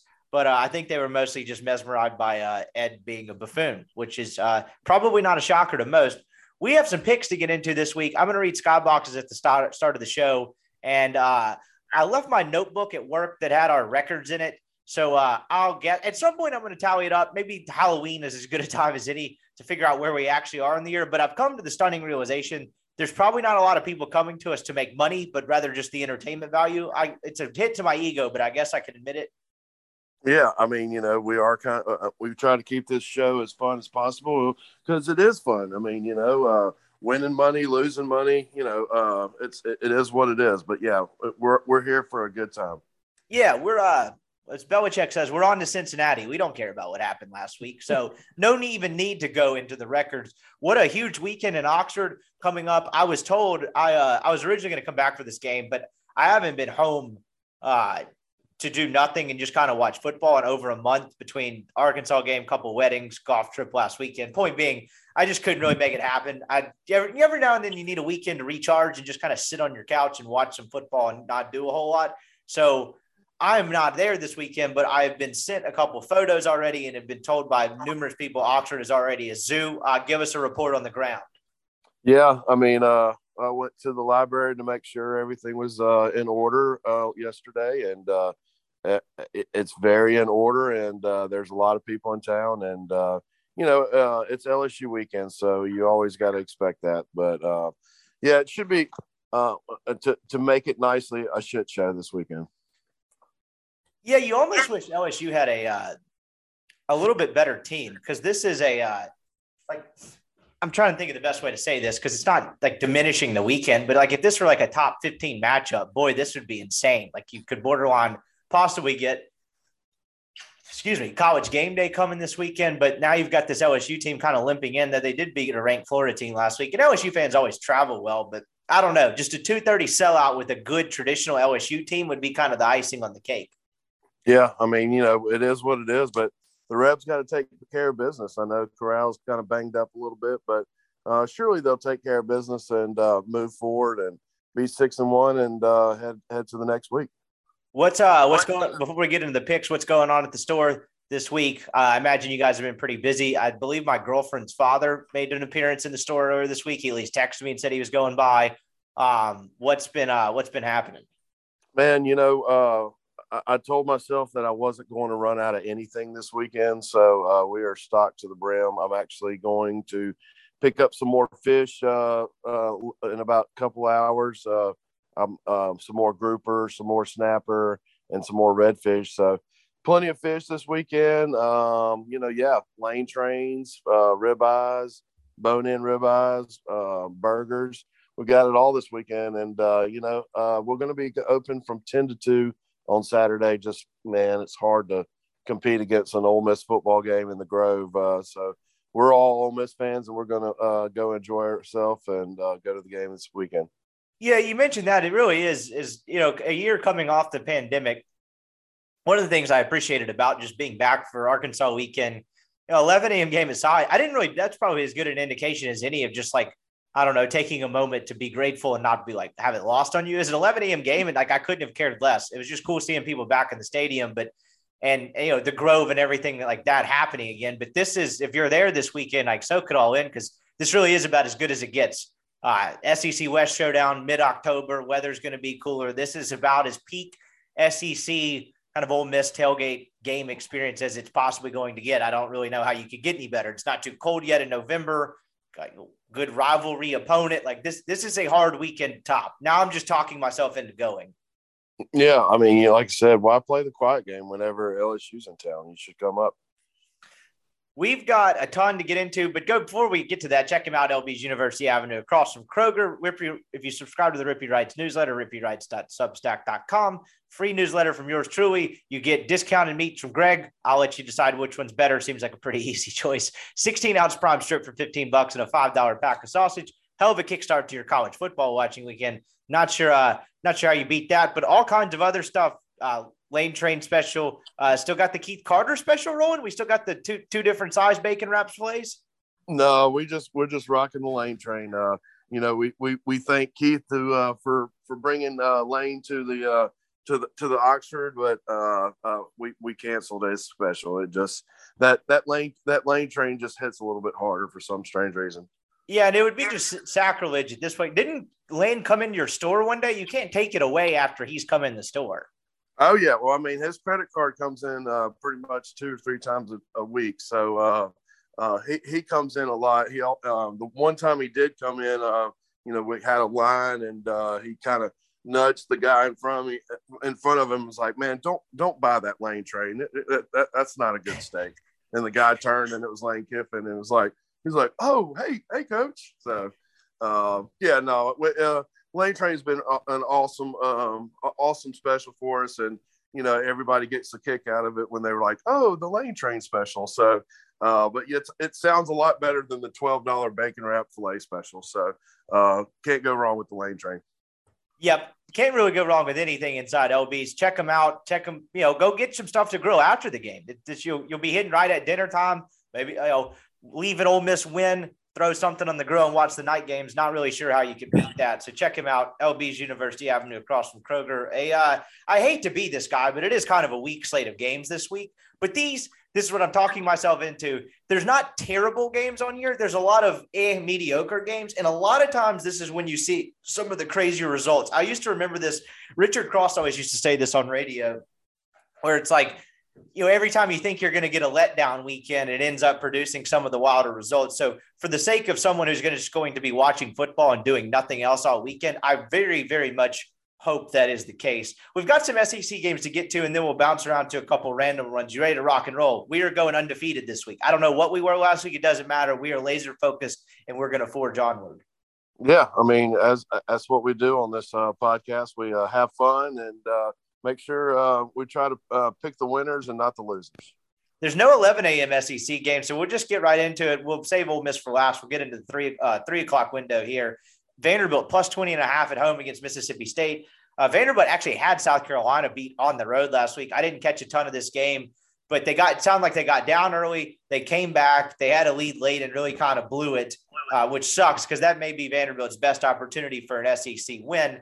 Uh, they have a state. They're going to have a backup quarterback, I believe. I believe Ken Seals is not expected to play in this game. So it's Mike Wright, I think is the guy's name, a little bit more of a dual threat guy. Vanderbilt is plus 20 and a half at home. Um, I'm not just being that guy, but I think Vanderbilt covers this. I think yeah, they don't have the depth, but I think they play well at home. And I think they will certainly cover the 20 and a half. I actually expect this game to be somewhat close because this to me feels like a little bit of a, uh, a, a minefield for state here. I know Vanderbilt stinks, and if state plays well, they should win the game. But catching them on at home after they played a pretty good game on the road, you know, I don't really know what to make of the air raid. But if you're not going to run the ball down Vanderbilt's throat, then I don't really know it seems like your odds of creating separation are a lot less. So I'm going to go Vanderbilt plus two and a half here. Yeah, I think that's an easy bet here. I mean, I, I love uh, Vanderbilt here, and uh, you know that they, uh, you know, they put the effort in last week, and you know they came up short, but uh, you know, it, it, I, I, like uh, I like a heavy underdog at home, so uh, we'll we'll make it easy with this. Well, my other thing with this one, I may have this wrong. I want to make sure to pull up state schedule. State hasn't blown anyone out. Have they beaten anyone by 20 points this year? No, I mean the Louisiana Tech was, you know, a, a last minute. yeah, they were down twenty at that point. Like that was the closest thing that we're we've gotten to. They were down twenty. The miracle in Starkville, you know, coming back and beating Texas, uh, Texas. I mean, uh, Louisiana Tech uh, in a fourth quarter barrage. Uh, that's uh, that's their season highlight. So that's pretty awkward and kind of the Bama hangover. I don't know if that's still a thing with the whole like you know how you feel physically after playing Alabama. They got shellacked last week. I just like I like Vanderbilt in this spot. Um, like I mentioned, I'll read skyboxes off the top. I fumbled the bag on that, uh, which is probably going to shock in, most of you out there that I did not get something done for the podcast on time. But we're going both rolling Vanderbilt 20 and a half there. I might reserve the right to come back and revisit that as my lock. I would like to see the rest of the slate um, play out but uh, I will reserve the right to come back to it. Next one, let's just roll right into the. No, there's uh, the other afternoon game is Ole Miss. I knew I was missing something there. Let's just bounce around then. Let's go A and M minus 20 and a half at home against South Carolina. you know, we we both kind of jumped on the Missouri train, kind of coaxed into it by Skybox last week, who had a great week on college football, by the way. They're up, I think, four and a half units. Um, but they did not, they were on the wrong side of the Missouri game. They were expecting a little bit of a hangover after A&M beats Alabama. That didn't happen. I definitely don't see it this week. I just think talk about a talent disparity in the athletes. I'm going Vander, I, uh, excuse me, A&M minus 20 and a half. Uh, you know, they could cover this without having to throw the ball once, I guess is my ultimate point here. Yeah, I mean, I'm gonna just gonna follow suit with you and agree with you on this. Uh, you know, South Carolina uh, squeaked out a win against Vanderbilt last week at home, and they were double-digit favorites. So, uh, uh, just I, I, just don't think that uh, South Carolina hire, uh, the Beamer ball hire, was a good hire, and uh, they might be looking for a coach here real quick. Yep, I would. Uh, I would certainly agree with that. Although I don't know, like I think they play hard for him. It'll be his whole his whether he'll sink or swim is whether he's actually able to recruit because they need better talent and they need it in a lot of different areas. So I think what will ultimately sink or swim Beamer is if he's able to recruit, and I guess that's really too early and kind of remains to be seen at this point. But I do not like their chances in College Station this week. I think A&M's kind of figured some things out this seemingly would be about the part of the year where they're supposed to get Haynes King back. I haven't seen a lot of the reports on that or if that's even still a possibility. But uh, I remember the original timeline that this is kind of when they thought uh, that might be the case. We'll uh, we'll get IT on that, looking that up. Uh, let's see. We'll roll over to Alabama, Tennessee. Alabama's minus 25 uh, in in Tuscaloosa, tough break for Tennessee here, losing that game the way they did last week. Kind of ugly scene unfolds. Not that the players really care that much about stuff like that, but having losing the game the way they did and then having to go to Tuscaloosa is a tough task. What uh, what's your lean here?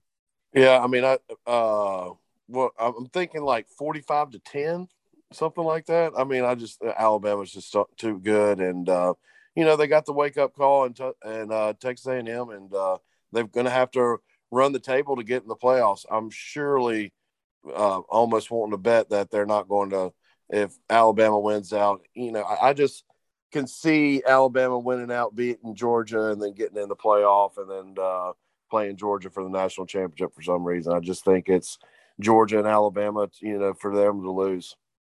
Yeah, I think they roll here too. Although, you know, Tennessee's capable offensively. I don't. I don't know who they're going to play at quarterback. I haven't looked up what the injury deal is. We're just kind of picking blind here. Uh, but I would hope, I don't think there's a gigantic drop off between Joe Milton and Hendon Hooker. But I mean, hell, when you're playing Alabama, you want to be functioning at optimal capacity to say the least. And I think that drop off will honestly could be the difference in the cover because if you have Hendon Hooker, he's capable enough that I think they could move the ball and this could end up being like a like a 41-20 game or something like that if Alabama doesn't really play particularly well. But uh, I, I, think I'm going to go with you and go with Alabama minus the 25 because I think I saw earlier in the week that Joe Milton is going to play, and uh, I just don't see it. This is kind of the part of the year Alabama comes off a loss. This is kind of where they roll through the rest of their opponents. You know, I think the Iron Bowl could potentially get weird, but uh, I just don't see it this week. Uh, honestly, it feels more realistic than it has in a couple other scenarios Ole Miss has been in over the years. But you know, if if Alabama loses again, Ole Miss controls its own destiny for the West. Uh, again, as we kind of outlined after the A and M game, I don't see how likely that is, but hell, I mean, you got a puncher's chance in the Iron Bowl, and I would say this is their second best shot to lose because I think, I think Arkansas has to come to Tuscaloosa, and I just don't like that matchup. Yeah, maybe uh, you know Tennessee is uh, driving late uh, for the cover, and uh, the quarterback runs out of bounds on the last play of the game, uh, and Alabama covers the covers the spread. That was not the smartest of plays. Credit to Joe Milton for stopping the clock, but it doesn't really matter a ton when the clock is at zero. But uh, yeah, not exactly the headiest play by uh, Mr. Milton there. Yeah, just uh, you know, like I said, uh, you, you try to win the game, not run out of out of bounds. Uh, you know, but you know, I, I think that the Ole Miss defense had everything covered, and that's kind of probably why you had to run out of bounds. That was the most jarring feeling ever with as suspenseful as that game was. I'm about as locked in as you could be to a college football game. Um, and then all of a sudden he's rolling out, and I'm like, oh boy, he's about to throw this. Where this is going to end up? Where's it going to end up? And then as soon as he took a step across the line of scrimmage, it took me a half second to process it, but I was like, oh, this is over. Like this is how this yeah. ended. Even before he was tackled and out of bounds. Like as soon as he crossed of, the line, I was like, oh, this like that's how this ended. That kind of stunk from a yeah, it was good it, for Ole Miss, but it was anticlimactic as hell. Yeah, it, they, you could see the cameras like going into the student section and like they're, they're like, okay, we got this, we we got this, we got this, and the next thing you know, he runs out of bounds, and everybody's like, no, we don't have this.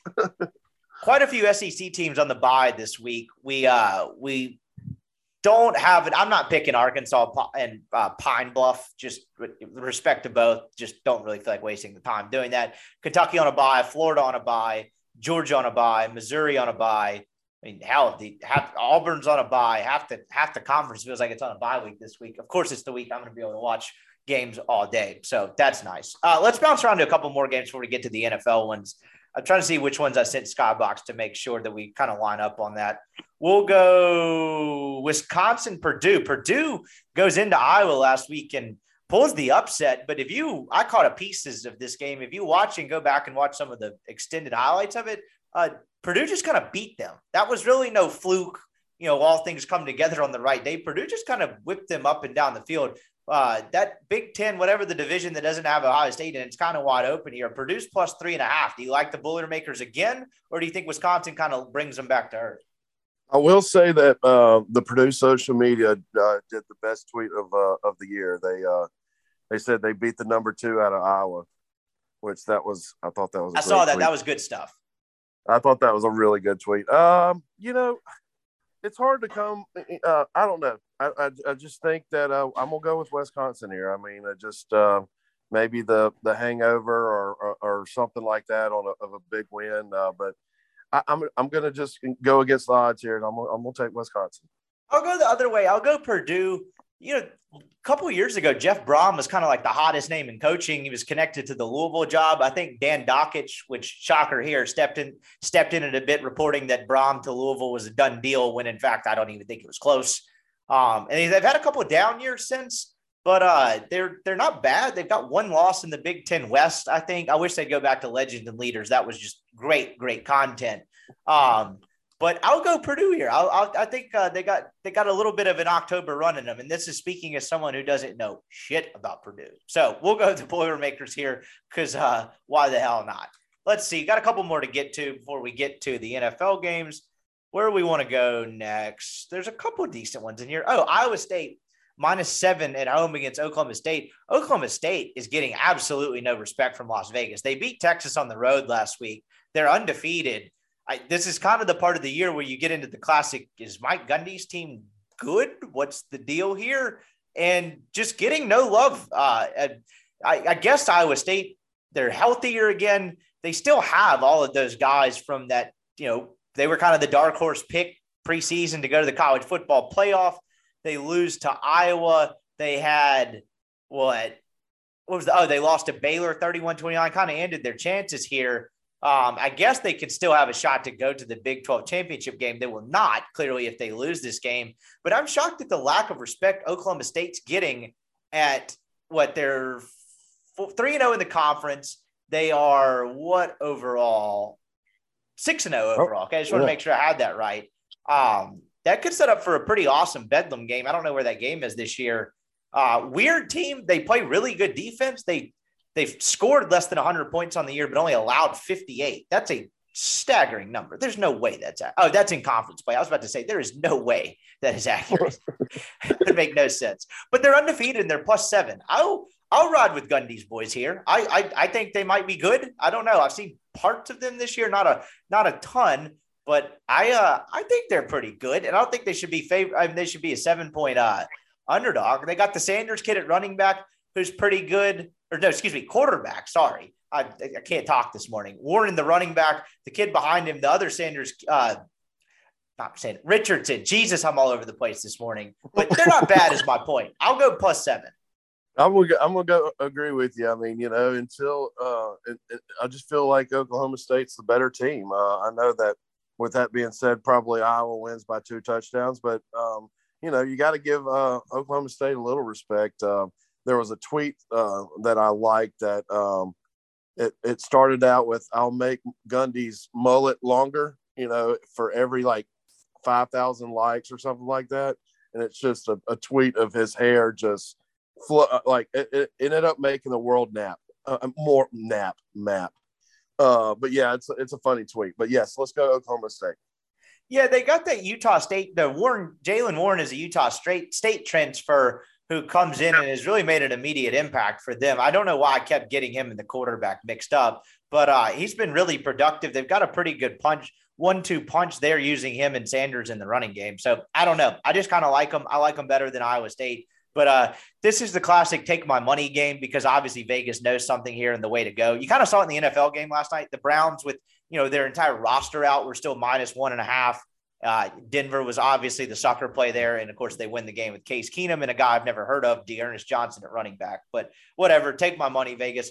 We'll go into my backyard here, is where I'm sitting right now over in Fort Worth. TCU coming off a loss to Oklahoma. They kind of fell victim to the uh, early stages of this ridiculous Caleb Williams Heisman campaign. I think he's an incredibly talented quarterback, but shit, this guy's only going to play half the year. We're really going to do this. Um, they're minus five against West Virginia. I thought TCU had been playing pretty good football up until that game last week. So I'll go with a rebound game here. I'll go to the, uh, TCU minus five. Yeah, I mean, I think it'll be a really good game. I mean, West Virginia's sneaky good too. Uh, um, but yeah, I, I, just like TCU at home, so I'm gonna, I'm gonna agree with you. I'm gonna go with TCU with you. The last one I wanted to get to I think I sent Skybox a game that was not a game, but whatever. Um, which one do we want to get to before we get to the college games? We'll go one more. Oh, Notre Dame USC, just for tradition's sake. USC is plus seven. The game is in South Bend. I don't love Notre Dame's like quarterback situation, but I think they're much better coach. I actually kind of love Notre Dame in this minus seven spot here. Yeah, I'm just going to agree with you on that. You know, it seems like uh, USC is uh, going to fork out a lot of money to to you know hire somebody or uh, you know just uh, but yeah they're on a super uh, reset button so I like uh, Notre Dame to win by two touchdowns easy. Ohio State Indiana was the other one that actually is a game. I was making sure I didn't send Skybox the wrong deal. It is Ohio State minus 21 going to Indiana. Indiana, as I kind of figured would happen. I think I mentioned this on one of the preseason shows. Probably more like a six and 16 this year. They're two and four, had a rough go of it so far. Uh, do you like the chances for the Hoosiers to pull the upset at home? Seems like Ohio State's some figured some stuff out on offensively and in the secondary, and are uh, kind of rounding into a team that's actually going to be probably pretty damn good.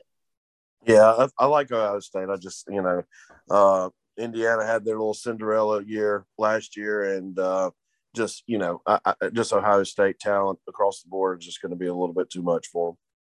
Tend to agree. That's going to wrap it up for our college slate. You'll hear skyboxes hopefully at the top of the podcast if I can get the picks in in time. Again, that's my bad because that's what probably what you guys come for, and then listen to us uh, act like idiots for 45 minutes. But if you want to make money, skyboxes picks will be at the top. Now, as the great Mike Francesa says, we're going to transition to the league where they play for pay. Uh, another, uh, it's bye week central. That's kind of the theme. There's six teams on the NFL on a bye in the NFL this week. Lighter slate of games not the greatest slate of games, but uh, we're going to watch them all and not complain. I can promise you, can promise you that. So let's see. Let's get into the 12 o'clock games here. Not really sure what this uh, app I have going on going up. The 12 o'clock games are in the two o'clock window uh, on this app that I have pulled up. I don't know what time zone that is, but we'll, we'll fix that afterwards. Um, what's what's more Eastern than Eastern time, Greg? What what we out in the ocean somewhere? Do you know how this works? London. Uh, that's got to be London time. Aren't they like eight hours ahead? This is saying the two o'clock, the 12 p.m. games are 2 p.m. I don't know what uh, someone out there who's smarter than I am, tell me what time zone that is. Doesn't really matter. I'm just getting sidetracked here. We'll go uh, kind of a sneaky good matchup early on. Ravens Bengals. Ravens, after that week one loss to the Las Vegas Raiders, have really looked like uh, probably the favorite to come out of that division. I know everyone was high on the Browns, but Baltimore by far and away looks like the best team in this division. And then you've got the four and two Cincinnati Bengals with Joe Burrow. Uh, he and Ja'Marr Chase is like a top five wide receiver in the NFL. And for as much as everyone loves to dump on the Bengals, they have a bad owner. They don't spend money. They have a top 10 defense and they've added, they added some really savvy free agent signings, Mike Hilton being one of them. They're a top 10 defense with a good quarterback receiver combo. Where are you going here? It's Ravens minus six and a half. You know, the Bengals are a missed field goal away against the Packers from being five and one. Yeah, I, I, like the Bengals at home. I like a home underdog. Oh, I, I can't mislead you here. It's in Baltimore. I may have said that. Oh, okay. Well, I was about to say I was like seven points. Uh, uh, man, I still think it's going to be a field goal game. I think somebody, uh, you know, the a field goal will win this game. Uh, it just seems like this, you know, the old school. Uh, what is this NFC North now? I mean AFC North. Yes. Remember, you had that game a couple years ago where, unfortunately, that was the Ryan Shazier game on Monday Night Football. Ben didn't know the severity of the injury then, but a bunch of dudes, they were just a bunch of cheap shots. I think Juju cheap, uh, cheap shot at Vontaze Burfict, and Big Ben got asked about the way the game went after it. He just goes, "That's AFC North football." Yeah, uh, uh, a typical matchup, but I, I like the points here. I'm gonna take the seven and a half. I think I'm going to do the same. I like the Bengals at six and a half as well. That's a ton of points. Um, I think the Bengals are good, and if you know if they are actually good, I think this is the week where the defense proves it and kind of keeps them in the game because Lamar uh, and that offense have looked pretty, pretty, pretty good um, throughout the last, I would say, five weeks after week one. Uh, they've had the year from hell injury wise too. They lost Ronnie Stanley on the offensive line too this week. The hits just keep on coming, and that line didn't really move. So uh, I kind of like the Bengals based off that as well. Uh, Panthers Giants. This is in the Meadowlands. Danny Dimes, I believe, is back. This is a disgusting game. Panthers minus three on the road. They, I thought they were good the first three weeks. Now it's clear that you know maybe there was a reason that Darnold didn't have success in New York other than Adam Gase. I think he's okay, but man, when he plays against good defenses, particularly when there's a pass rush, um, he's been honestly he's been bad, like really bad. They lost to Kirk Cousins at home last week. Uh, to me, this is a stay away central. Of course, we don't do that on the show, but uh, I, where are you going here? Uh, I'm gonna go with Carolina. I mean, the Giants are just uh, a disaster. Um, you know that. I think uh, didn't the Rams put on beat them by 20 last like 38 week? to 11. It wasn't close.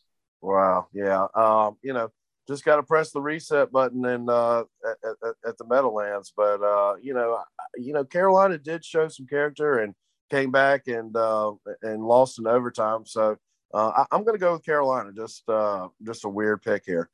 I'm uh, I'm actually with you on that as well. Just from the standpoint of, uh, I think the Giants are a mess. I think Matt Rhule is still a good coach. I think the uh, Panthers defense is better. I imagine this might be the week when they get Stephon Gilmore back. I'll have to double check on that one.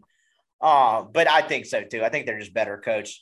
Uh, my Tennessee Titans had a gigantic win on Monday Night Football against the uh, Buffalo Bills this past week, a win they really needed because of who was coming into town the next week. And really, a much maligned defense kind of bowed its neck and got a stop when it needed to. Uh, shout out Jeff Simmons. What an incredible play on that quarterback sneak. I don't know if you saw that, but fourth and inches with a six foot five quarterback, and Jeff Simmons was like, no, sir, uh, and ended the game. That was pretty impressive stuff. They are hosting the Kansas City Chiefs. Titans on a short week it's Titans plus five at home. Call me a homer, but I actually love the Titans in this spot. I just don't think Kansas City is that good. I think they'll probably be fine and figure it out come December, but the defense is really, really bad and is forcing Mahomes to kind of do one or two really dumb things per game. I like the Titans in this spot plus five. I'm going to lock this. Yeah, I like it too. I mean, uh, we're sitting here agreeing on everybody on each one of our picks, but uh, you know, I, am I'm, I'm going to. That's usually Jack- a dangerous sign. Yeah, that is a very dangerous sign. Uh, with that being said, I, am going to blame Jackson Mahomes on on this. Uh, I think that uh, he's bringing out the bad in his brother, and uh, so with that being said, uh, I, I, like the Titans, and I actually uh, think the money line would be a good play right here. Yeah. So what's the deal with that guy? I saw that he did the TikTok dance on Sean Taylor, where they had the paint. Uh, the Washington football team had like the Sean Taylor number painted on the field. I, is he just? I hate being the guy that dumps on the younger generation, but is he just your typical Gen Z celebrity because he makes cool videos that I don't understand? Yeah, I mean, that, um, I don't know. I, I, would call that shithead, but uh, that's just. Uh, well, yeah, it's about to say we used to have a term for it back in the olden days. Good call. yeah, uh, shithead is uh, what Jackson Mahomes is, and you know, man. Uh, I, yeah, I mean, you know, who cares if your brother's famous and owns uh, owns a major league baseball team? But with that being said, you know, you got to stay in your lane. Uh, so obviously, he doesn't know anything about staying in his lane. So with that being said, I just like Tennessee money line here. Here's a gross one. Hold your nose for this. The Miami Dolphins are hosting the Atlanta Falcons. Uh, Miami's having just a terrible year. Seems like Tua, I know he's been hurt, but I was actually a little bit more bullish on Tua with the new offensive coordinator this year in the preseason. And that really just has not come to fruition. They're kind of a mess. Brissett's been even worse. I think Tua is going to play because he played in the London game. Atlanta minus two and a half. Do you really trust Atlanta as a road favorite? But at the same time, are you putting your coin on the Dolphins? This is I mean, the Dolphins just allowed Urban Meyer to get his first win. Granted, it wasn't on American soil. London game last week. What a disgusting game. Uh, where where are you going here? Yeah, I think this is where you um you have a dog and you let him pick the game for you. You know, put the bowl of uh of food in the for the Falcons. Like that idea. yeah. Uh, yeah, I, you know what's funny is uh, I think I read a tweet the other day that uh, they should start out the uh, the first week in uh, in London, and whoever loses has to stay until they win. Oh, I like that idea. You could do that with the Dolphins and Jags. Yeah, just put the Dolphins and the Jags, and maybe Houston Texans in there too. You know, and just literally, you know, have like a battle royale who who can stay in London the the longest. Uh, I don't know. I'm going to go with Tua and the Dolphins. Uh, let's uh, let's go with a home underdog. How about that? Yeah, I, I can't quit the Falcons, but I'm not going to do it. I'm actually going to go with you. I think you just roll with the. Uh, I think the play here is actually probably just to roll with Dolphins money line and hope. Yeah, uh, just th- this definitely uh, uh, recalls a lot of hope in this game. Yeah, I'm actually proud of myself. I didn't go with the Falcons. That's a that's a real real sign of growth on this show because uh, that's right in the Falcons' danger zone where it's like, oh, Matt Ryan, Kyle Pitts, they're pretty good. Let's go minus two and a half. The Dolphins suck, and then you flip on your television and they're down twenty to three in the second quarter, and you're like, what what the hell? Um, boy, this is another great one here. Uh, Patriots hosting the Jets. This is already their second matchup this year. Uh, is is Belichick going to completely break Zach Wilson's brain? He did. This was the five pick game early in the year. If he throws five more and he has ten interceptions on the year against one team, don't you have to retire? I I I, I think that's a rule. I'll have to look that up. We'll get the uh, our research folks on that one. Patriots minus seven at home. This one's easy for me. Pats minus seven. I don't even think the Pats are good, but Belichick hates the Jets. He owns the Jets, and they have a rookie quarterback. That if, if you're wagering on the Jets here, I'd like to know what why. Yeah, I'm going to go with the Patriots too. you know, we've uh, I, I, don't think we've disagreed on any of these picks yet, so it's going to be really bad uh, week. So uh, tune into that. But yeah, um, you know, you, you, just think Belichick will, will figure it out eventually or something like that. But um, you know, Mac Jones might not be the answer, uh, but who knows? Uh, it's it's hard to tell, and it's hard to um, you know uh, make that decision off of his first year. Washington football team last early game going into Lambeau Field, they're plus seven and a half. Seems like the jig's up a bit on Taylor Heinicke. Um, the defense has really been exposed as pretty overrated.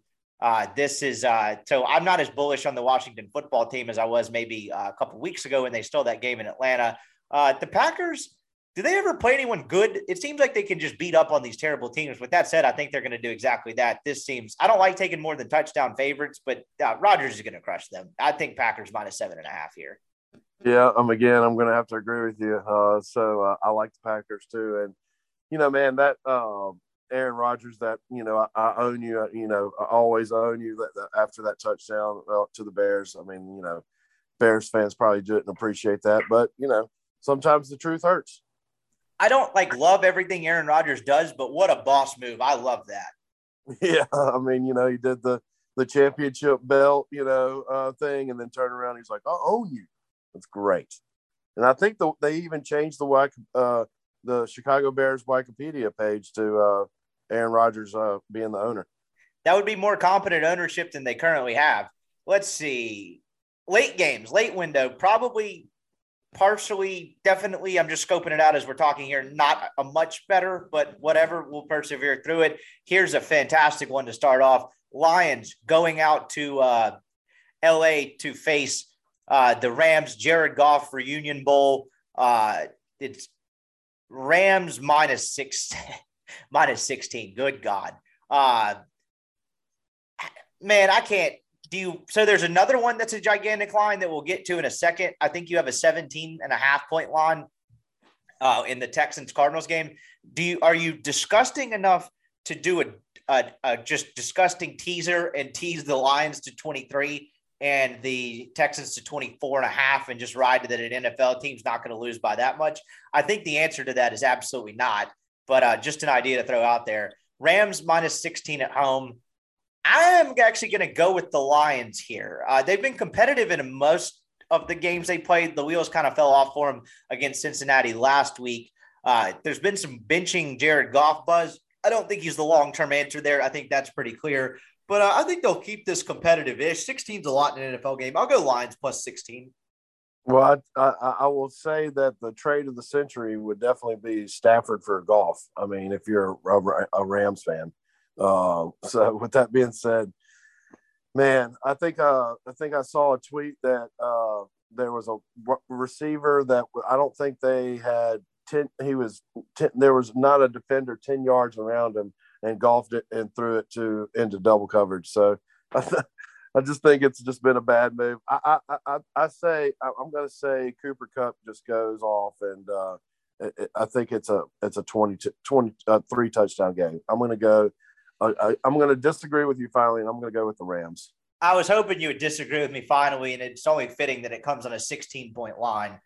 Probably the marquee game of the afternoon. No, that's actually not true. The next one we'll get to is, uh, but we get Raiders minus three against the Eagles. Raiders, we were all over this last week. We don't get many right, but uh, Raiders being plus five in Denver last week after the Jon Gruden thing, uh, we were kind of on the train of professional football players don't care about that. Like they it probably it's a little bit of a distraction, but at the end of the day, they show up and they do their job. And uh, uh Las Vegas was just way better than Denver, and they kind of kicked their ass in Denver. Uh, so I actually think the Raiders are.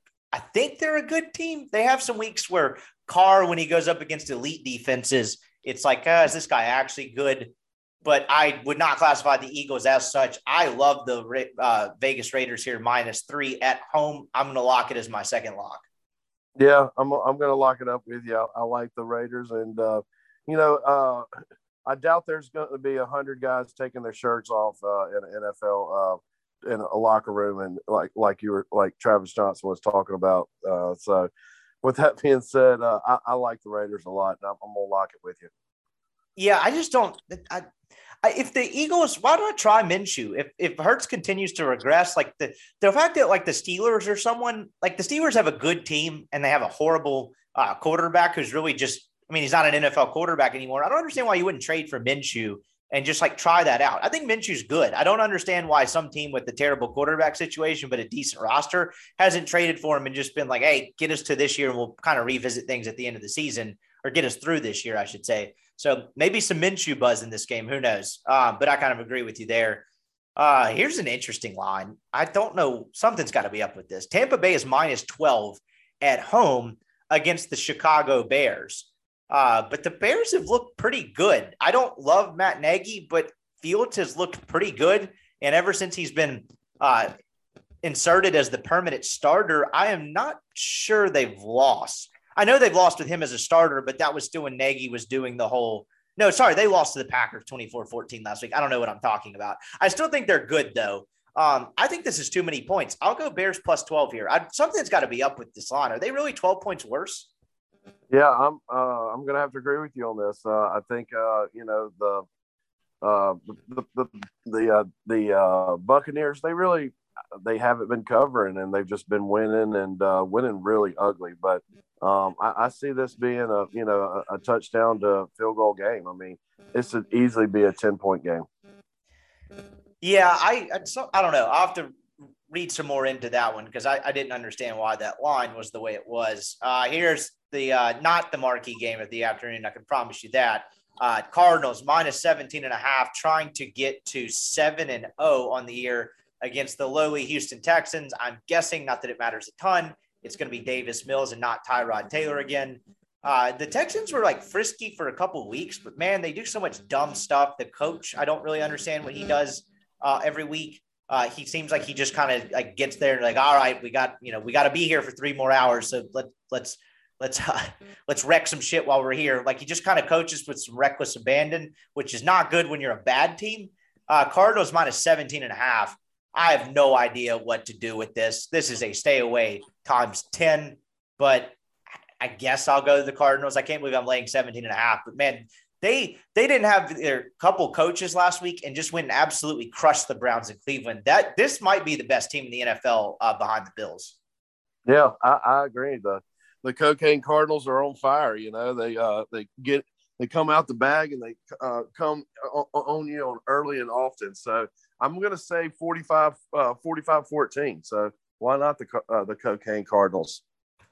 Yeah, I good God, I God help you if you're locked into that game, hoping to climb out of a hole or something. Sunday night game, I could see how this one was okay when they selected it. Uh, I guess before the season, but Niners minus four against the Colts. This actually could be an interesting game. I don't think the Colts suck per se. They would really that loss they blew in Baltimore where they were up like 22 to 3 or whatever it was and blew it late in the fourth quarter was just a crushing defeat. I don't think they're bad, but I don't know what to make this game. It's Niners minus 4. I, is Jimmy G going to play? I'll look that one up real quick while uh what, what's your lean on this? Niners minus 4 against the Colts at home. Uh, man, you know the Colts run the ball really well. They've had a, um, you know, a couple tough, tough, tough two weeks. Um, he's playing. Jimmy G's playing. I just want to make sure we got that out there. Well, um, I, mm, I'm going to go with the Colts. I'm going to go with the Colts. I'm going uh, to take the Colts on this one.